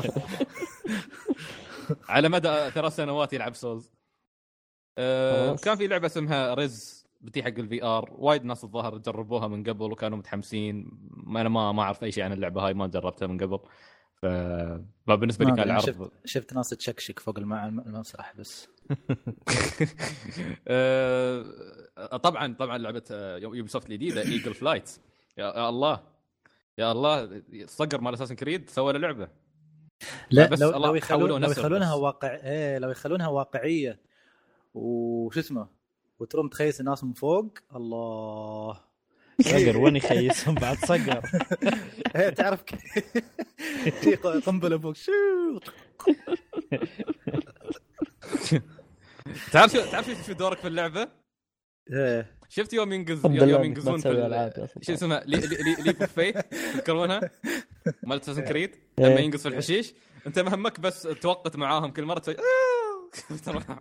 تسويها انت الصوت وياهم بس اوكي يعني سانتا مونيكا يعني يعطيهم العافيه مسوي لعبه اسمها مودرن زومبي حق البي اس فار البي اس في ار لا انت اليوم مش طبيعي فار هاي وحده قياس مالت الباور شكرا خنبوش لا شكرا مهندس الميكانيكي شكرا كهرباء ميكانيكي طيب آسفين خلاص انا كلب طيب ايس كومبات 7 تشوف ايس كومبات 7 احس انه اوكي لعبه طيارات تسويها في ار احسها بتكون حلوه شيء جميل تنقع وتطيح بعد بس مطول قال لك خلصوا منها 20% بس يا ريال على اساس انا ميت على ايس كومبات.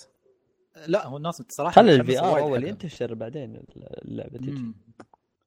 بس هو ترى توقعت ان هذه تكون من اول الالعاب يعني اللي تطلق على الفي ار لاين اب ماله في ار. مفترض هي شوف انا ما احب العب الطيارات بس يوم لعبت ايس كومبات يحطون فيها موسيقى يا اخي اليابانيين رهيبين فيها موسيقى حماسيه صدق معروفه ايس كومبات من زمان من ايام سوني 2 بالموسيقى مالتها.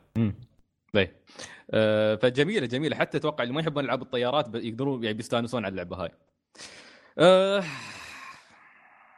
شو بعد كم اوكي يا ساتر. نينوكوني 2 اوكي. أيوة. البطل زين. ثاني شيء ليش من بد ممالك نينوكوني كلها يكون الكينج مال دينغ دونغ ديل اللي هي المكان المفضل بالنسبه لي بعدين دريبي ما حد عادي زين ترى لا ترويج لا اعلان قوي زين يا الله شو لا لا لا لا محمد لاحظ كيف سلطان منصدم. لا انا مو مصدوم لا انا قصدي على اللغه بس الاسلوب انا فعلا مثلك متضايق من شكل الاسلوب. شو الاسلوب لما قلت يعني واضحه يا اخي بصراحه مستحيل باي طريقه من الطرق انا مش مبسوط ان نينوكوني بترجع عرفت وانت اكيد سلطان مبسوط يعني انا وانت يمكن اكثر اثنين في الجروب بني يحبون اللعبه هاي عرفت صحيح مبسوطين ما شفنا وايد. هو بالنسبه لشكل البطل اول شيء انا ما ادري هل اسميه هو البطل ولا الثاني اللي شعره اسود هو البطل لان من التريلر او فكره نينوكوني ان شخصيتي من عالم الى عالم شخصيه ثانيه اوكي اللي هو اسم نينوكوني او الوصول اليك يعني بالعربي إيه. فش اسمه من التريلر بين الشخصيه اللي هي الكبيره اللي شعرها اسود هو الشخص اللي على اساس مكان اوليفر من الجزء الاول اللي هي من عالم البشر وراح العالم إيه. الفانتسي فانا ما ادري ليش يعني إيه. مع انه ما في اي تصريح رسمي لكن اللي اشوفه حاليا الناس تتعامل مع ايفان اللي هو شعره اشقر على اساس انه هو البطل. ليش يمكن في الاخر يطلع شعره اسود هو يمكن كان في تركيز عليه فعلا يا رب بس كان في تركيز كله منصب عليه ويقول لك انه هو لا لاحظ شيء ثاني سلطان عشان اقول لك ليش هو البطل تعرف ان السلسله فلازم في اشياء ياخذونها من الاجزاء السابقه كان لابس الكيب الاحمر مال اوليفر تذكره هو لبسه تقريبا كان نفسه زين هي فيقول لك انه هو الحين القصه كلها متمحوره عليه وانه هو فقد المملكه مالته وبيروح يعني يحاول يسوي مثل ثوره ويرجع يرجع المملكه يحكمها ويرجع للناس وشعبه عرفت هاي الفكره فهو واضح انه هو البطل بس يا اخي انا ما عرفته هو بويه ولا جاي هو على فكره شكله هذا مش اعتباطا يعني هو لانه ملك المملكه هذه وصغير اوكي فايام يعني ايام فرنسا من اول وشي كان اشكال الامراء الصغار يكون شكلهم شي لو تلاحظ عندي صوره انا هذه يعني لا انا مو جالس ابرر شكله غلط مليون بالمية وابدا ما حبيته بس اقول لك يعني انه والله لانه هو امير المملكه وما اعرف كيف وشي فمستوحى تاريخيا يعني من اشكال ديما انا اشوف انه ما وفقوا فيه صراحه وتعقيبا على المشكله سلطان يا اخي شكله يعني شفت لا دريبي يستهبل لا دريبي شو اسمه ما رووك كيف البطل اللي شعره اسود يا حق العالم هذا اصلا فيمكن اصلا لان دريبي هو اللي ياب اوليفر في الجزء الاول حق العالم الفانتسي هذا فيمكن مخلينا مفاجاه حق بعدين لانه ما روى كيف العالم هذا اصلا والله شو احتمال يكشفون عن شخصياته هذا انا بنبسط لو رجعوا دريبي عموما بس المشكله شو يا اخي شكل البطل انت شفت رموشه يا رجل الرموش زين الشكل ايفانا يعني صدق اوكي شو المشكله لو كان البطل بنت ما عندي مشكله لا وفي اثنين ايقه في اثنين يا اخي في هاي اذان قطاوه شفتوهم شوفوا على فكره شوفوا. انا ما احب سالفه اذان القطاوه في الشخصيات حتى انا اقول لك ليش مسوي لي الشخصيه هاي الكيوته هاي اوكي خلها بنت يا اخي ما عندي مشكله بلعب اتمنى ان يكون في بلوت تويست بحيث ان الامير هذا كان شكله يعني شيء واستوت عليه لعنه او ما اعرف كيف يت عليه كيرس واستوى شكله شيء اتمنى ان يكون في بلوت تويست مثل هذا مثلا يعني اتمنى التويست هذه يعني انك بتلعب اللعبه كلها بالشكل هذا لين في الاخر يلفت ذا كيرس يرد شكله الطبيعي في النهايه ما سوينا شيء يعني اتمنى انهم باي طريقه من الطرق اي يعني يرجعونها تطلع هاي بنت اخر شيء. لا هالموضوع منتهي سوري يعني حد ما اقدر اتقبل شكله. سمعنا عن كيرس ان تحول الاميره الى ضفدع وتحول الاميره الى سوان، بس ما سمعت عن كيرس تحول الريال انت وبنت الريال. وايد في ما ادري اي شيء ما عندي مشكله، بس ابا خلوا بنت يا اخي والله شكله بنت خلاص ما عندي مشكله بلعب انا ما بزعل يا اخي بعادي. المشكله قول سلطان انا بشكلي انا ترى مسفل باللعبه الرمست ما لا هو بس شيء لاحظت ما ادري اذا لاحظته او لا، اسم استوديو شو اسمه دي قبله مو موجود. التصريحات قالوا انه ما مشغل بهالجزء هالمره ايه، مع ان الرسم نفسه يعني نفسه انا اللي بس الميوزك كومبوزر نفسه اوكي جوي شو كان اسمه جوي هيساشي اذا ما كنت غلطان، هو نفسه اللي نيكوني الاولى بس اسم استوديو قبله ما طلع ابدا. ونزلوا تصريح يعني ناس يارتين يتكلمون من تدني وقاف قالوا والله ما نلومهم. في ناس على فكره تعتبر نينوكوني وصمة عار في تاريخ سيتي قبلي، في ناس وايد يسبونها انا ما اعرف ليش بصراحه. اشوف نينوكوني كانت رهيبه، انا شايف وايد افلام على سيتي قبلي ما شفنا في ذاك الفرق العظيم اللي الناس يتكلمون عنه بينهم. اوكي يمكن لأنها كانت لعبه ليش الفرق عشان شو والله يقولون خايسه، شخصيات خايسه، قصه خايسه، البيسنج اللي موجود هناك، الشخصيات وما اعرف كيف شيء يقل العالم يقول لك ما يرقى الى مستوى شو اسمه. طبعا اعتبرهم الاكستريمست هذا وايد يدققون وايد ما اعرف كيف شيء. بس انا مستغرب من اسم استديو قبلي مو موجود.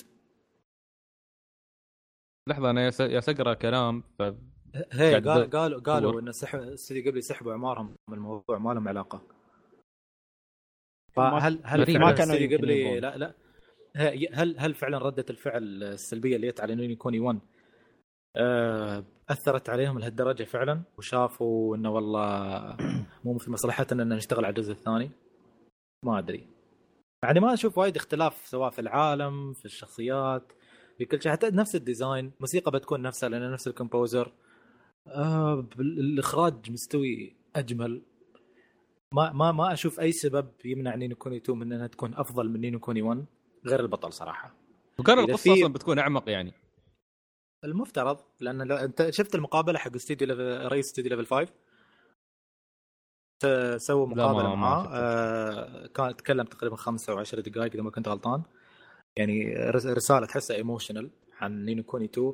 فقال احنا كل شيء كنا نتمنى ان نسويه في نينوكوني 1 وما قدرنا نسويه احنا حطيناه الحين في نينوكوني 2. قالوا كل شيء اخطاءنا تعلمنا منها وعدلناها، اضفنا اشياء ما كنا نقدر نضيفها سواء كان من ناحيه وقت او من ناحيه تقنيه، مثلا بلاي ستيشن 3 كان مقيدهم. فقال كل شيء كنا نبغى ونحلم فيه في نينوكوني 1 نتوقع انه يكون موجود في نينوكوني 2. فهالجزء ما عنده اي سبب انه يكون على الاقل نفس مستوى الجزء الاول. بس تعرف الناس مسوين حشره الحين بس عشان البطل، والله العظيم الحشره الحين هاي كلها بس عشان البطل. في ناس والله انا اعتقد قلت في حلقه قديمه مره قلت اني اعرف واحد ما رضى يلعب نينوكوني 1 مع ان كل شيء في اللعبه كان بالضبط مثل ما يبغى، بس لان اوليفر ياهل ما يبي يلعب ياهل. فانت لو بتفكر في رغبات الناس هاي الغريبه ما بتسوي شيء. عشان شي قلت برايم انا بتريى اللعبه. بالعكس يا اخي الجزء الاول يمكن تلعب اوليفر تحس انك صغير داخل مملكه دينغ دونغ ديل اول ما تدخلها اول مره وتشوف شيء كيف كبيره وتتمشى بين الاماكن، شيء تنخش اماكن صغيره وشعور جميل كان. بس لا هي مو سالفه تنخش وما تنخش، سالفه انك انت ياهل. في ناس لما يلعبون الار بي دي يندمجون مع الشخصيه الرئيسيه بحيث انه خلاص يشوفون اعمارهم هم هاي الشخصيه، عرفت؟ فما يقدرون. وقريت هالكلام في وايد يعني ما بهذا الشخص الوحيد اللي قابلته موجود في المنتديات في نيويورك فتحصل منهم وايد. ما رم يعني كيف يقول لك كيف اندمج مع ياهل، انا كيف اتخيل نفسي انا مكان شخصيه ياهل ما اقدر. اتفهم وجهه النظر هذه ممكن يعني في النهايه احنا في الشخصيات الار بي جي بعضها تعيبنا لانها نوعا ما نحس فيها شيء يمثلنا او شيء فيها يعني خصله او صفه فينا احنا موجوده او نتمنى انها تكون موجوده فينا فنشوفها في الشخصيه هذه. فيقول لك بعض الناس مو شايفين اعمارهم في اوليفر هاي الموضوع فلسفي فني يعني، بس ما ابدا ما يلغي فكره ان نينوكوني بتكون رهيبه يا عمي. ما دا ناقش نفسيات انا يوكيو، والله انا ما اتقمص دور الشخصيه. انت تتقمص لايتنك اوكي اتوقع يعني بي هاي نينوكوني اكيد متحمسين لها. شكل البطل اتمنى انه يعني يعيدوا الاعتبار، بس المشكله انه خلاص يعني سووا كاتسينز خلاص يعني للاسف. ما ادري هي كارما علي انا من كثر ما سب تعيب على الشخصيات وهذا. اخر شيء في مدينتي المفضله في اللعبه في ملكها بعد يعني.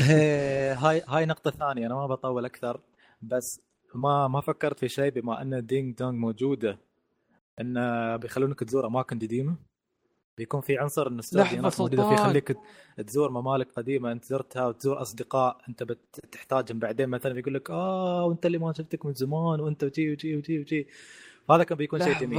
لحظه في شيء توني انتبهت عليه، ترى البطل فيه ذيل بعد يا وجه الله ناقص. تذكر انه كان ملك دينغ دونغ ديل القطو اوكي هم قطاوا اصلا. لا ما اتوقع انه هذا اندماج لا مش هو، بس ممكن يكون هذا الولد نتيجه اندماج بين البشر وهذاك القطو. والله يمكن، تصدق يمكن هالقطو تزود له حرمه بشريه يعني. مش والله نفس مش هي ترى شكله مثل مشمش ابن الكلب يتزود من وراي ومن زمان وانت يا لس ولا تدري. وسلطان للتوضيح بس قطو سلطان اسمه مشمش، وسلطان يقول يا اخي القطو من زمان احس عندي من زمان ما تزود مدري. افكر اجيب له الرجال ما متحمس حق الفكره يزيد دراك على استفهام ما شاء الله. تدري ليش دريبي عندك الحجره وانت ما تدري شله هناك. لا هو في طريقه انا عرفت فيها بس ما ينفع اقولها بعد الحلقه اوكي لا سلطان دخل الزون فطلعوا. فاقول لك يمكن والله اندماج ممكن والله كان بيكون شيء حلو. انت املك الوحيد الحين في الشخصيه هو يطلع بلوت تويست يغير من شكل الشخصيه او شيء يعني. بس اعتقد لو طلع دربي انت بتسكت خلاص، بتتغاضى عن الشخصيه. لو طلع دربي انا اقول خلاص الحمد لله طز كل شيء في البشريه. لو اللعبه بس كلها دربي ما عندي مشكله. هو على احتمال كبير يطلع. تدري ليش؟ لان هذاك الفيري الاصفر اللي توك ترى صورته في الجروب الحين بما انه موجود معناته الجزيره مالت الفيريز موجوده، معناته ما في اي سبب. وبما ان المملكه دينغ دونغ موجوده معناته الخريطه الاصليه بعض المناطق منها موجوده، فما في اي سبب يمنع من انك تشوف دربي مره ثانيه. يقول لك والله يطلع لك يقول لك انا والله ساعات والله اتمنى ولد من قبلك كان هني اسمه اوليفر وجي والحين كبير وما اعرف كيف عادي ترى. بس ما بشوف امه يا اخي، ما بشوف امه يا ريال. اسكت منين شفت منين دخلت استغفر الله دخلونا رحمه بالله ياخذكم. شوف الهال ونشوف والله شوف الهال ما كيف الله ياخذكم.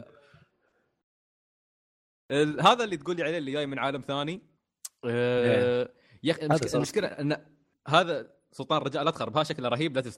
لا مو شكله، لو تلاحظ انه بارد وايد سيريس ما يضحك.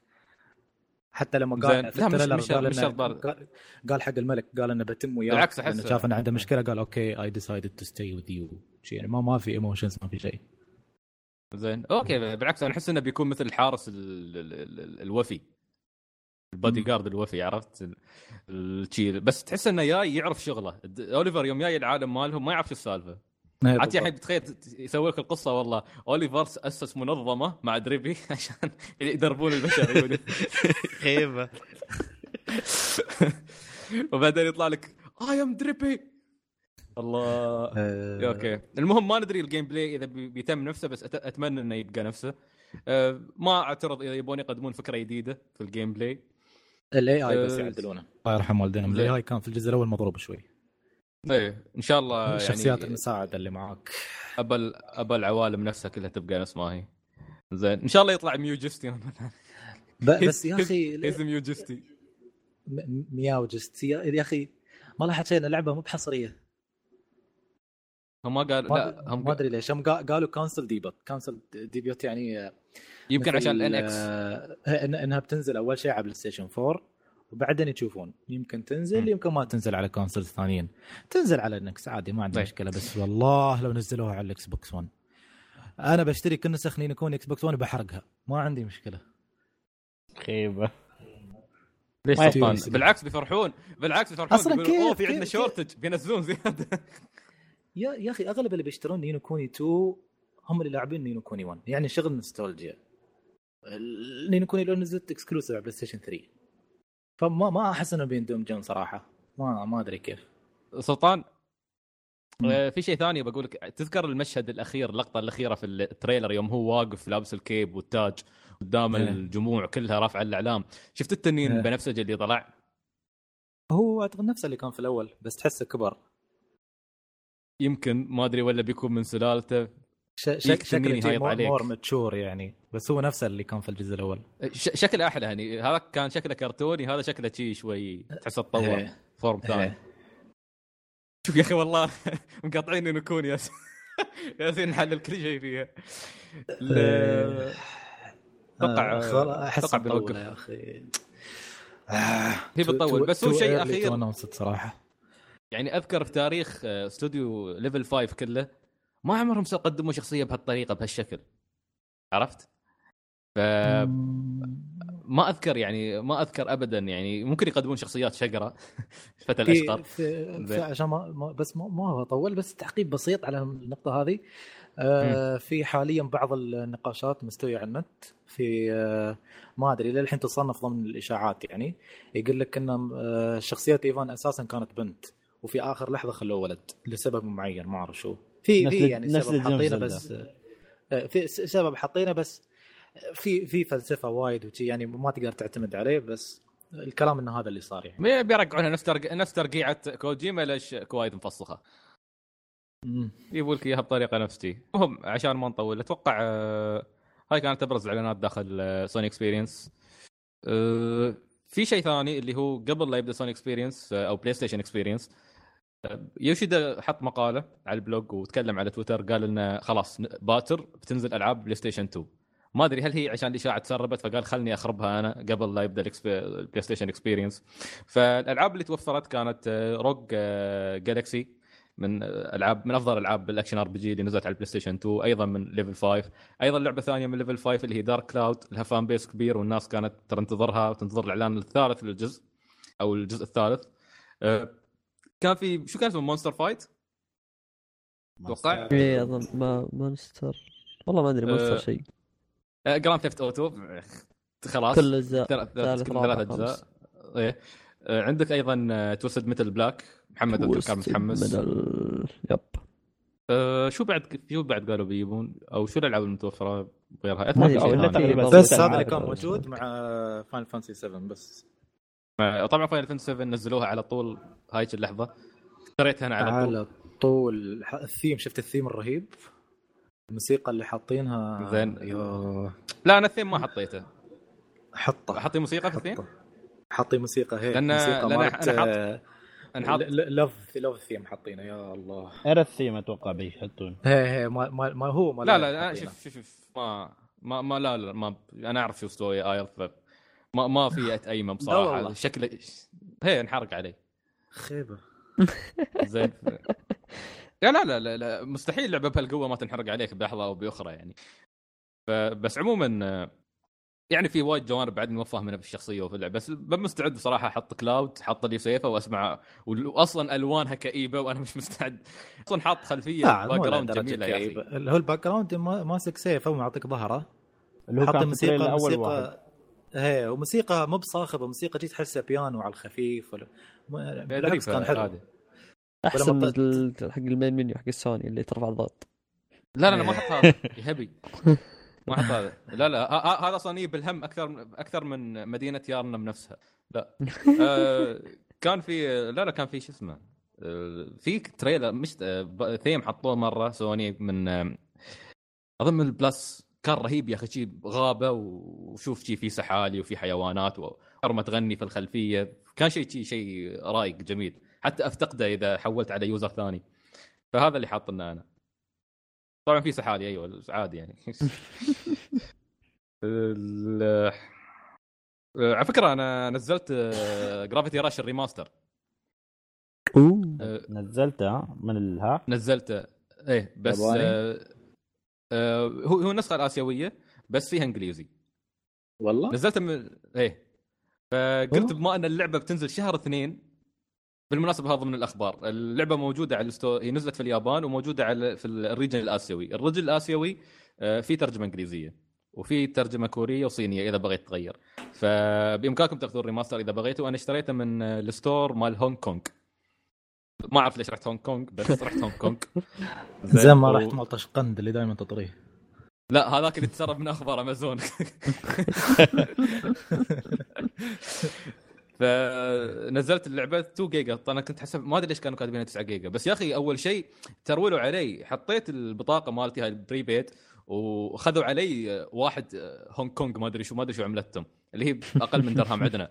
فقلت ايوه معناته يمكن ياخذون تشارج، معناته اروح ما اخذ. يوم جيت ما خلوني احاول اشتري. اذا شو اللي سحبتوه التشارج اللي اخذتوه مني من شوي ما اعرف. ترانزاكشن ها بعض الناس ياخذونه بس انه حق المعامله رسومه وانه تخليص المعامله على كيفكم زين. او النتاكس ما ادري. حاولت باي بال ما ادري ليش مو طايع يضبط وياي على البلاي ستيشن. فاخر شيء موقعنا المفضل بلاي ايجيا واشتريت من عندهم الكارت وبعد تغيلسوا علي اتصلوا بي تليفون من هونغ كونغ وين يسوون اوثرايزيشن حق البطاقه. هلو سير يو اوردر ما ادري شو او شو طلبت.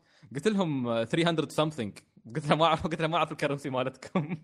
قالت اوكي فاخذتها ترى سعرها 130 درهم ونزلتها بس شهر 2 قلت شهر 2 وقت الزحمه عرفت بتيك هناك على وقتها بتيك سايبر سلات زين ديجيمون سايبر سلات وفي وايد العاب جايه شهر 2 فاير امبلم مصايب. فقلت لا ابوي خلني العبها الحين وخلاص. انا اصلا ما اريد قصه انت ما لعبت مال الفيتا صح؟ لا ما لعبتها والفيزيكال اصلا ما عندي الفيزيكال الاصليه اللي هي الاوريجينال مات الفيتا ما ابا مات. حسبت كده نزلتها من البلس على الفيتا لانها موجوده هي نزلتها من البلس ايه وكنت على فكره ترى الريماستر يعني 60 فريم ومعدلين في الصور بشكل خرافي عن الفيتا. اشتغلوا عليه صح شغل جميل جدا. ان شاء الله الاسبوع الجاي بتكلم عن اللعبه ان شاء الله. محمد بعد اتوقع بيتكلم وياي عن اللعبه جميل. وبعد توقع ما في اخبار وايد عندنا صح؟ نو اخبار ما في. اوكي خلاص اخر فقره كان ما نسوي نفسها اخر مره يتختم. ايه نسوي خلاص من ذاك اليوم قلت نسوي فقره الاسئله اللي تنسأل وما نقراها. خلينا نبدا من البدايه. عندنا اخونا محمد الحمادي من بودكاست امس الشباب يقول كان المفروض تحولوا الاسئله على تويتر من زمان. اوكي ابى انطباعكم عن اعلان نينوكوني 2 بالاخص حبيبك وايد زين ولا يهون بولارا. الله محمد تطلع اللقب من زمان بس على فكره يعني كويس شخصيه وهميه. سمني حبيب ستيفاني او اني ما ادري ها. سلطان انت اكيد قارن التعليق لا تستفلسف. لا انا استهبل بس. لا انت تدري انك تحب لارا صح؟ انا ادري بكل شيء طبعا. هالشيء او انه بريء زين. عموما محمد اتوقع اذا وصلت هالجزئيه من الحلقه فانت تعرف راينا بس في حاله انك كنت من الناس اللي ينقزون نهايه الحلقه عشان يسمعون الاجابه ارجع اسمع. قلنا ان جدا جدا متحمسين للعبه جدا مبسوطين ان اللعبه رجعت وما في وايد تفاصيل نتكلم عنها. شكل البطل إشكالية عندنا كلنا بس عموما في حد مستانس عليه بس مو موجود معنا اليوم للأسف. خالد عشان فتى أشقر زين. لا حول ولا قوة إلا بالله. عندنا أخونا مشعل الحمادي. على فكرة مشعل أظن أرسل لي على الإيميل بس بشيك أتوقع أن أرسل على الإيميل سؤال لأنه كان الظاهر عنده معلقة ما شاء الله نفس كل مرة وننبسط صراحة مشعل يكتب لنا وايد على الموقع بس للأسف أن هالمرة ما كان في عندنا مشكلة في الموقع فنحلت الحمد لله.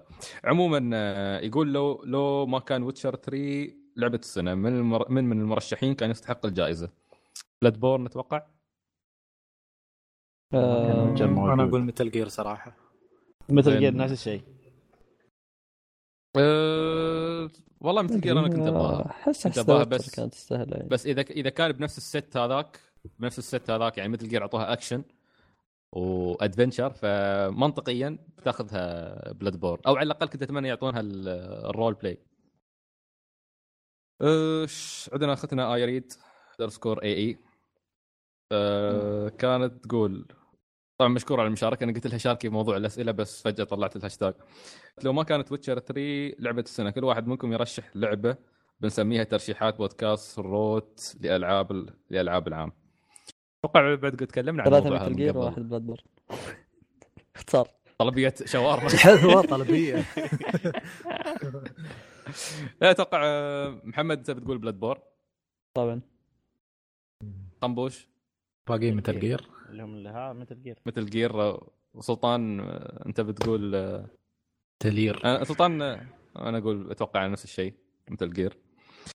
تقول السؤال الثاني شو اللعبة اللي كان صعب عليكم تعطون انطباع عنها سواء ايجابي او سلبي؟ لعبة صعبة نعرفها زين ما لا تبعدون Fallout 4. اوكي انت ليش حاقد؟ Fallout 4 اتوقع هي كانت اصعب لعبة. كان صعب جدا علينا نعطي عنها انطباعات. ما حد منا فعليا يحب اللعبة او لعب الجزء الثالث. لما لعبنا الجزء الرابع او محمد لعبه بالاخص كان صعب. هل نعطي انطباع عن اللعبة كناس اول مرة نلعبها ولا نعطيها كسلسلة؟ ولا كان صعب جدا نعطي انطباع عنها يعني. حتى لو اعطينا انطباع ايجابي ممكن يجيك مال 3 يقولك لا هذا من زمان موجود عرفت بس فكان صعب انه يعني نوضح للمتابعين ان نحن نعطي يعني نظرة ناس ما جربوا اللعبة من قبل اول مرة يمرون على السلسلة. غير هذا ان اتوقع ان ما حد فينا هني تستهوي اجواء فولاوت اصلا من الاساس. لو انه كان محمد يعني اتوقع استمتع جدا باللعبة بس ما تستهوينا. اتوقع اغلبنا هني كلنا فينا حس ياباني عميق متأصل حد فينا. هذا شيء ما اقدر ننكره بودكاستنا بصراحة.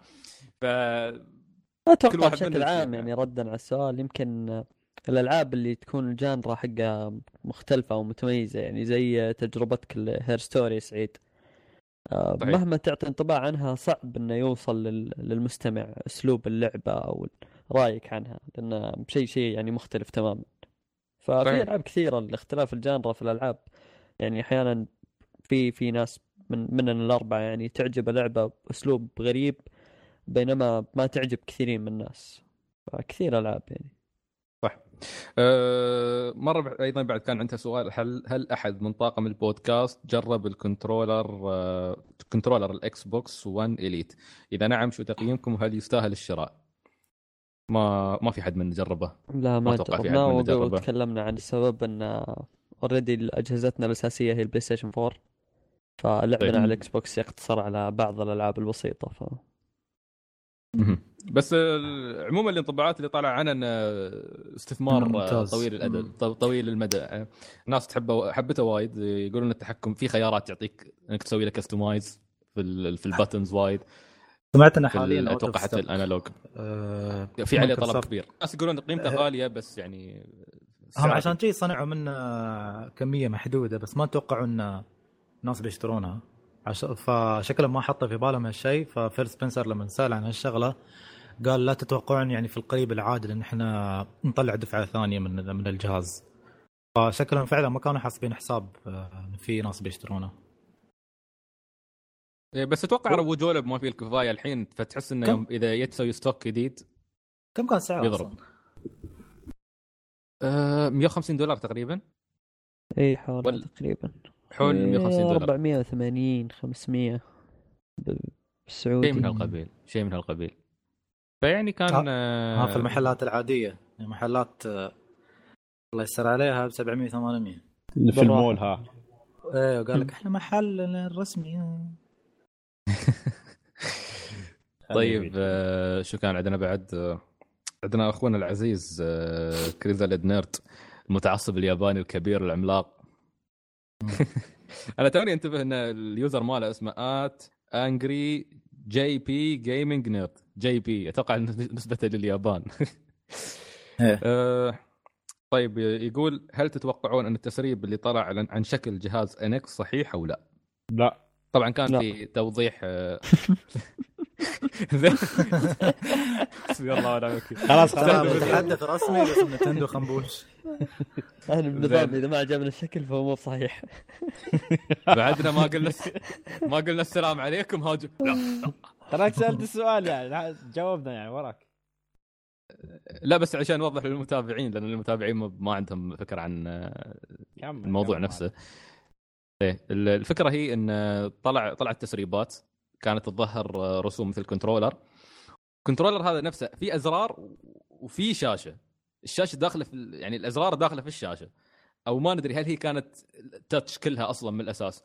فالناس كانوا يقولون ان هاي براءه اختراع جابتها نينتندو واحتمال نشوفها داخل اللي هو شو اسمه داخل جهاز نينتندو القادم. فقالوا لك لا اوكي. يقول من وجهه نظري ان سلسله اجزاء سوبر روبوت وورز او جي احسن من السلاسل العاديه لانه يكون فيها شخصيات بام بريستو اشكال اليين فيها احسن من القديم. لعبت طبعا خنبوش اتوقع انا وانت الوحيد اللي نلعب اي هو اللي يتكلم عن هو يتكلم عن سوبر روبوت. هو يتكلم عن الاو جي ولا عن اللي لك الثانيات اللي شو كان اسمهم؟ اتوقع يتكلم عن الاوريجينال. الاوريجينال نفسي انا بعد افضل عن نفسي الاوريجينال اكثر من الثانيات اللي تيك فرعيه مثل ال سوبر روبوت ال وكي وهلا هايله لانه زي ما هو قال هو لا ان الاو جي ان الاوريجينال جنريشن لا قصه لها قصته يعني كانها يعني لعبه يعني لعبه بروحها يعني لها قصه ولها شخصياتها ولها الحوارات مالتها يعني كانت تعتبر كانها لعبه عاديه يعني مو بلعبه كروس اوفر او اي شيء ثاني يعني. فهي هاي يعني هاي الفرق أوكي. بينها بين سوبر روبوت وورز وسوبر روبوت او جي. اوكي طيب شو كان بعد؟ لحظه خيبه عقيت التليفون وحطيت شيء ثاني. في محمد الشامسي. الو كفن انا هذا. ليش اسوي حساب متعب عمرك سالب حسابكم زين. طبعا على فكرة واحد ثاني مش خنبوش الناس تحسبون. بعد كان يعني يعطينا كان طباعات قبل فترة على تويتر فيعطيك العافية مشكور. بصراحة ننبسط لما حد يعطينا طباعات على الحلقة وكلامه هني أيضا انطباع كان يقول انطباعات الألعاب الجديدة تزعل عندكم خاصة أنها تكون انطباعات أولية يعني ما اختبرت اللعبة بشكل كامل خاصة فولاوت. شوف أنت شامسي وأنا شامسي يعني أنت زعلان عشان فولاوت صور صح ولا لا؟ والله يا محمد شوف انا مش دفاعا عن بودكاستنا بس ما اتفق وياك في النقطه هذه لان اتوقع لا ان في وايد العاب تكلمنا عنها الفتره الاخيره بعد ما خلصناها يعني جاست كوز صح اعطيت انطباعات عن اغلب اللعبه واعطينا انطباعات نهائيه بعدين. سلطان ختم توم بريدر شهر 11 كان يعني فولاوت هي فعلا اللعبه اللي تحتاج الواحد يقضي فيها 50-60 ساعه وهذه مهمه ممكن نوكلها الخنبوش بعدين بعد ما يخلص زنبليد بس خنبوش ما يقرف من العوالم هذه تقريبا. العاب شهر 11 كانت اغلبها مالتي بلاير يعني ما يمكن القصه ايضا تكلمنا عن قصه هيلو 5 مثلا تكلم عنها مشعل لما يان الحلقه الماضيه. باتل فرونت ما فيها قصه من الاساس. كول اوف ديوتي نفس الشيء. ما ادري يعني قصدك مؤخرا لو تحدد لنا ممكن نتكلم يعني اتوقع صحيح ان مرات ايضا في العاب صعب ان نعطي عنها انطباع من البدايه يعني مثلا ويتشر 3 اول ما نزلت ما ادري اذا كنت تسمعنا من هايك المره هايك الفتره بس كان صعب نعطي انطباع شامل عن كل شيء في اللعبه بعد ما نخلصها لان في العاب تضطر انك تاخذ فيها اقل شيء 60 ساعه 70 ساعه لما تخلصها وهذا شيء صعب يسويه. بس رجعنا لها يعني اعطينا تقريبا رجعنا عنها أكيد. وبعدين سلطان خلصها وتكلم عنها بشكل كامل فاغلب الالعاب اللي صح. لها انطباع اولي بنرجع نتكلم عنها بعد ما نخلصها لان اشياء أيوة. كثير تتغير يعني نظرتنا للعبه كثير اشياء تتغير أيوة.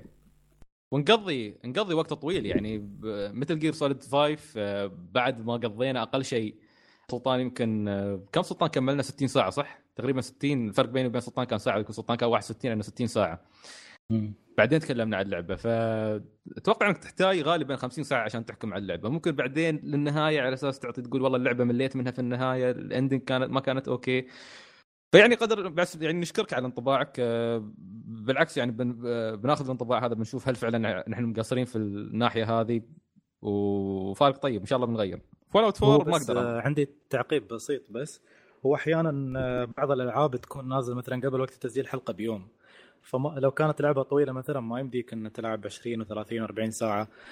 في بعض الألعاب مثلا لو تنزل خلنا نقول الأحد والتسجيل يوم الجمعة والسبت حسب الظروف يعني، فالواحد يكون عنده مجال أنه يتقدم شيء في اللعبة. بس مشكلة بعض الألعاب تيك نزل على آخر الويكند نازل، أو أنت مثلا اشتريتها قبل الحلقة بيوم، فما يكون عندنا وقت يعني مثلا نجربها بشكل كامل. فنفضل يعني عشان نساير يعني السوق على قولتهم، يعني بما ان الالعاب تنزل اول باول نبغى ننزل تقييماتنا اول باول، فنفضل ان نعطي تجربه اوليه عشان ما نحس انه والله مثلا احنا متاخرين او ناس يبون يسمعون عن اللعبه ولو شوي. مثلا في ناس مثلا بعضهم يبون يفكرون يشترون لعبه معينه ما يبغى يسمع تقييم كامل، وانما بس تجربه اوليه بس يبغاها حد يحمسه عشان يشتري اللعبه ولا لا. فمو بهاي الاشياء بعض الاحيان تصير. صحيح. يعني هذا هو. حتى انت شو مستفاهم عقب البودكاست؟ لا والله عاد فلات فور ما ادري ان شاء الله حصل وقت العبها. والله انا ودي العبها، بس تعرف الالعاب اللي عندي يعني الالعاب اللي ودي اراجعها للبودكاست ما تكلمنا عنها من قبل. يعني عندي لايف سترينج اشتريتها كامله، عرفت؟ عندي جيم اوف ثرونز السلسله كامله خلصت كل الحلقات براجعها. العاب العالم مفتوح كثرت عندك بلاوي جايه خلاص ان إيه يعني الواحد يوصل لآخر يعني سنة وترى مل من الأسلوب هذا. يعني كم لعبة عالم مفتوح لعبت خلال السنة يعني هذه؟ طيب وايد. لا تتنحون وخلاص صدق يعني أيرس فولاوت 4 في العالم هذا تيني سيارة تدربح بقلتشة تروع يا أخي فياس يحرك أنا ناقص من الاستوالي من هاي إن شاء الله ياخذها. شو اسمها؟ مو مشكلة، نسيت حتى شو اسمها صايرا. عبد الله الشريف أهلا وسهلا. بما أن السنة انتهت لعبة متحمسين لها في السنة الجاية وليه؟ يلا كل واحد يذكر لعبة يلا عشان خاطر عبد الله الشريف. والله وايد يا عبد الله، وايد أدري إن شاء الله دراسة فستو يا عبد الله تنزل 2016. لا إله إلا الله هذا المفروض على الكلام يعني اللعبة تأخرت وايد، المفروض على آخر 2016 حسب الكلام. تأخرت ما أعلنوا عنها أصلا. لا تأخرت، المفروض يعلن عنها. اللعبة من 2013 المفروض على الأقل إعلان يا أخي. أنا أقول يمكن يتريون مفتك من زمان من غثاثتك أنت وذا لاست اوف اس. ليش؟ من زمان من أيام الريماستر.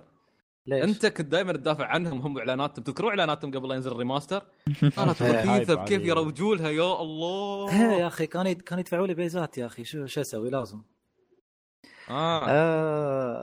المهم توكينج سيريس يلا يعني. كل واحد لعبه شخصيا اذا فاينل فانتسي 7 الريميك بينزل السنه الجايه بقول لك هو معني ما اتوقع لانه 15 يايس السنه الجايه. ف سكوير إنكس مب مياني عشان يسوون لعبتين في نفس السنة. لا هم قالوا ترى عندهم حدث شهر 3 2016 بيعلن. شوف حدث عشان يعلنون عن ريليس ديت تفضل التروى لحق سكوير إنكس. فهم قالوا من قبل إنه بتنزل الريليس ديت شهر كذا. باقي الحدث شو نسوي؟ نرقص دبر عمرك يعني دبرهم انت بطاطا تدبر عمرك الثاني.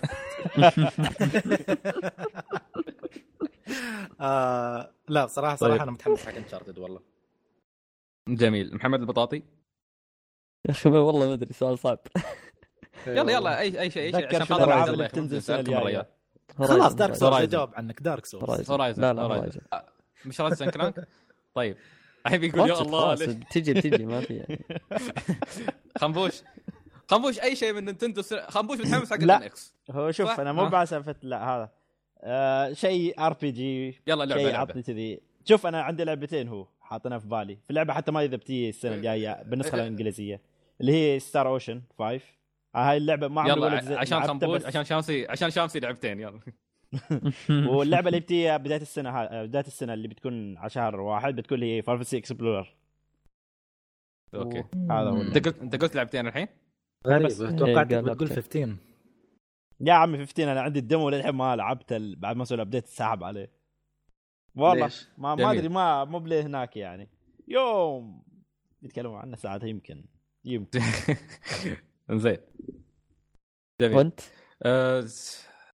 انا ما احتاج اقول بوكيمون جاست كوز 4 يا خسي بوكيمون السنه الجايه اساسا الانيفرساري 20 مال بوكيمون، فانا متحمس جدا اني اشوف بوكيمون. بيكون بوكيمون زد اللي بيه احتمال كبير هو اكيد، بس ودي اشوف شو بيسوون، يعني شو الافكار الجديده، شو يعني لا تنسى انهم غابوا سنه اخيرا، عطوا بريك حق السلسله، فاتمنى تكون عندهم رده محترمه. متحمس على يوكاي واتش. حلو كيف متحمس حق يوكاي واتش. يوكاي واتش نزلت تو انت العب الاولى، خلص الاولى لا ياخذ بريك. كيف تتحمس حق الجزء الثاني انت ما لعبت الاول؟ يعني انت سلطان بعد الله يهديك صدقت؟ مستحيل. تستهبل. ايه اكيد استهبل، تسوي عمرك تستهبل. لا بس اتمنى انها تستمر، بس اتمنى انهم يجيبون الجزء اللي بعدين. عموما وصلنا نهايه الحلقه. متاكد مش على اعتذر، للاسف سؤالك ما قدرت اقراه، صار عندنا خطا تقني ثاني، في جلتشات صايره في عندنا شوي، فالظاهر هذا كله استوى من يوم ما بديت العب سندكت. فان شاء الله سؤالك بقراه الحلقه القادمه. اسف جدا، في مشكله صارت فجاه، ما اعرف المشكله اللي صايره عندنا. عموما تابعونا على @root101podcast. متابعتكم جدا تفيدنا، انطباعاتكم اذا ما تفضلوا الموقع او الايميل راسلونا على تويتر، نحن موجودين 24 ساعه على تويتر، اي وقت الساعه 3 بالليل رد عليك عادي. فريد تفاعل اكبر منكم، نريد انطباعات اكثر عنكم. انا مبسوط جدا الهاشتاج تفاعلتوا معه، ويعطيكم العافيه ايضا اللي شاركتوا معنا في الهاشتاج. طبعا كمعروف، اذا تبون تنزلوا حلقاتنا تابعوها على الايتونز، او عندكم موقعنا اللي هو r101.com. إذا في عندكم أي ملاحظات راسلونا على إيميلنا اللي هو info@r101.com. فيعطيكم العافية يا شباب، ويعطيك العافية يا مستمع. سامحنا على الإطالة يا أخي، حلقاتنا الأخيرة مطول فيها وايد، بس يمكن عشان الأحداث اللي فيها، وهني أتوقع أن خذنا ساعة كاملة في فاينل 7 فبتكلم عن هالجي هذا كلاود. فيعني أنا أمزح، لا يشبون علي الحين يطلعون فاينل 7. هذا كان اللي عندنا، نراكم إن شاء الله في الحلقة 80 من بودكاست روت 101. نلقاكم في الحلقة القادمة، ونقول جميعا إلى اللقاء. مع السلامة.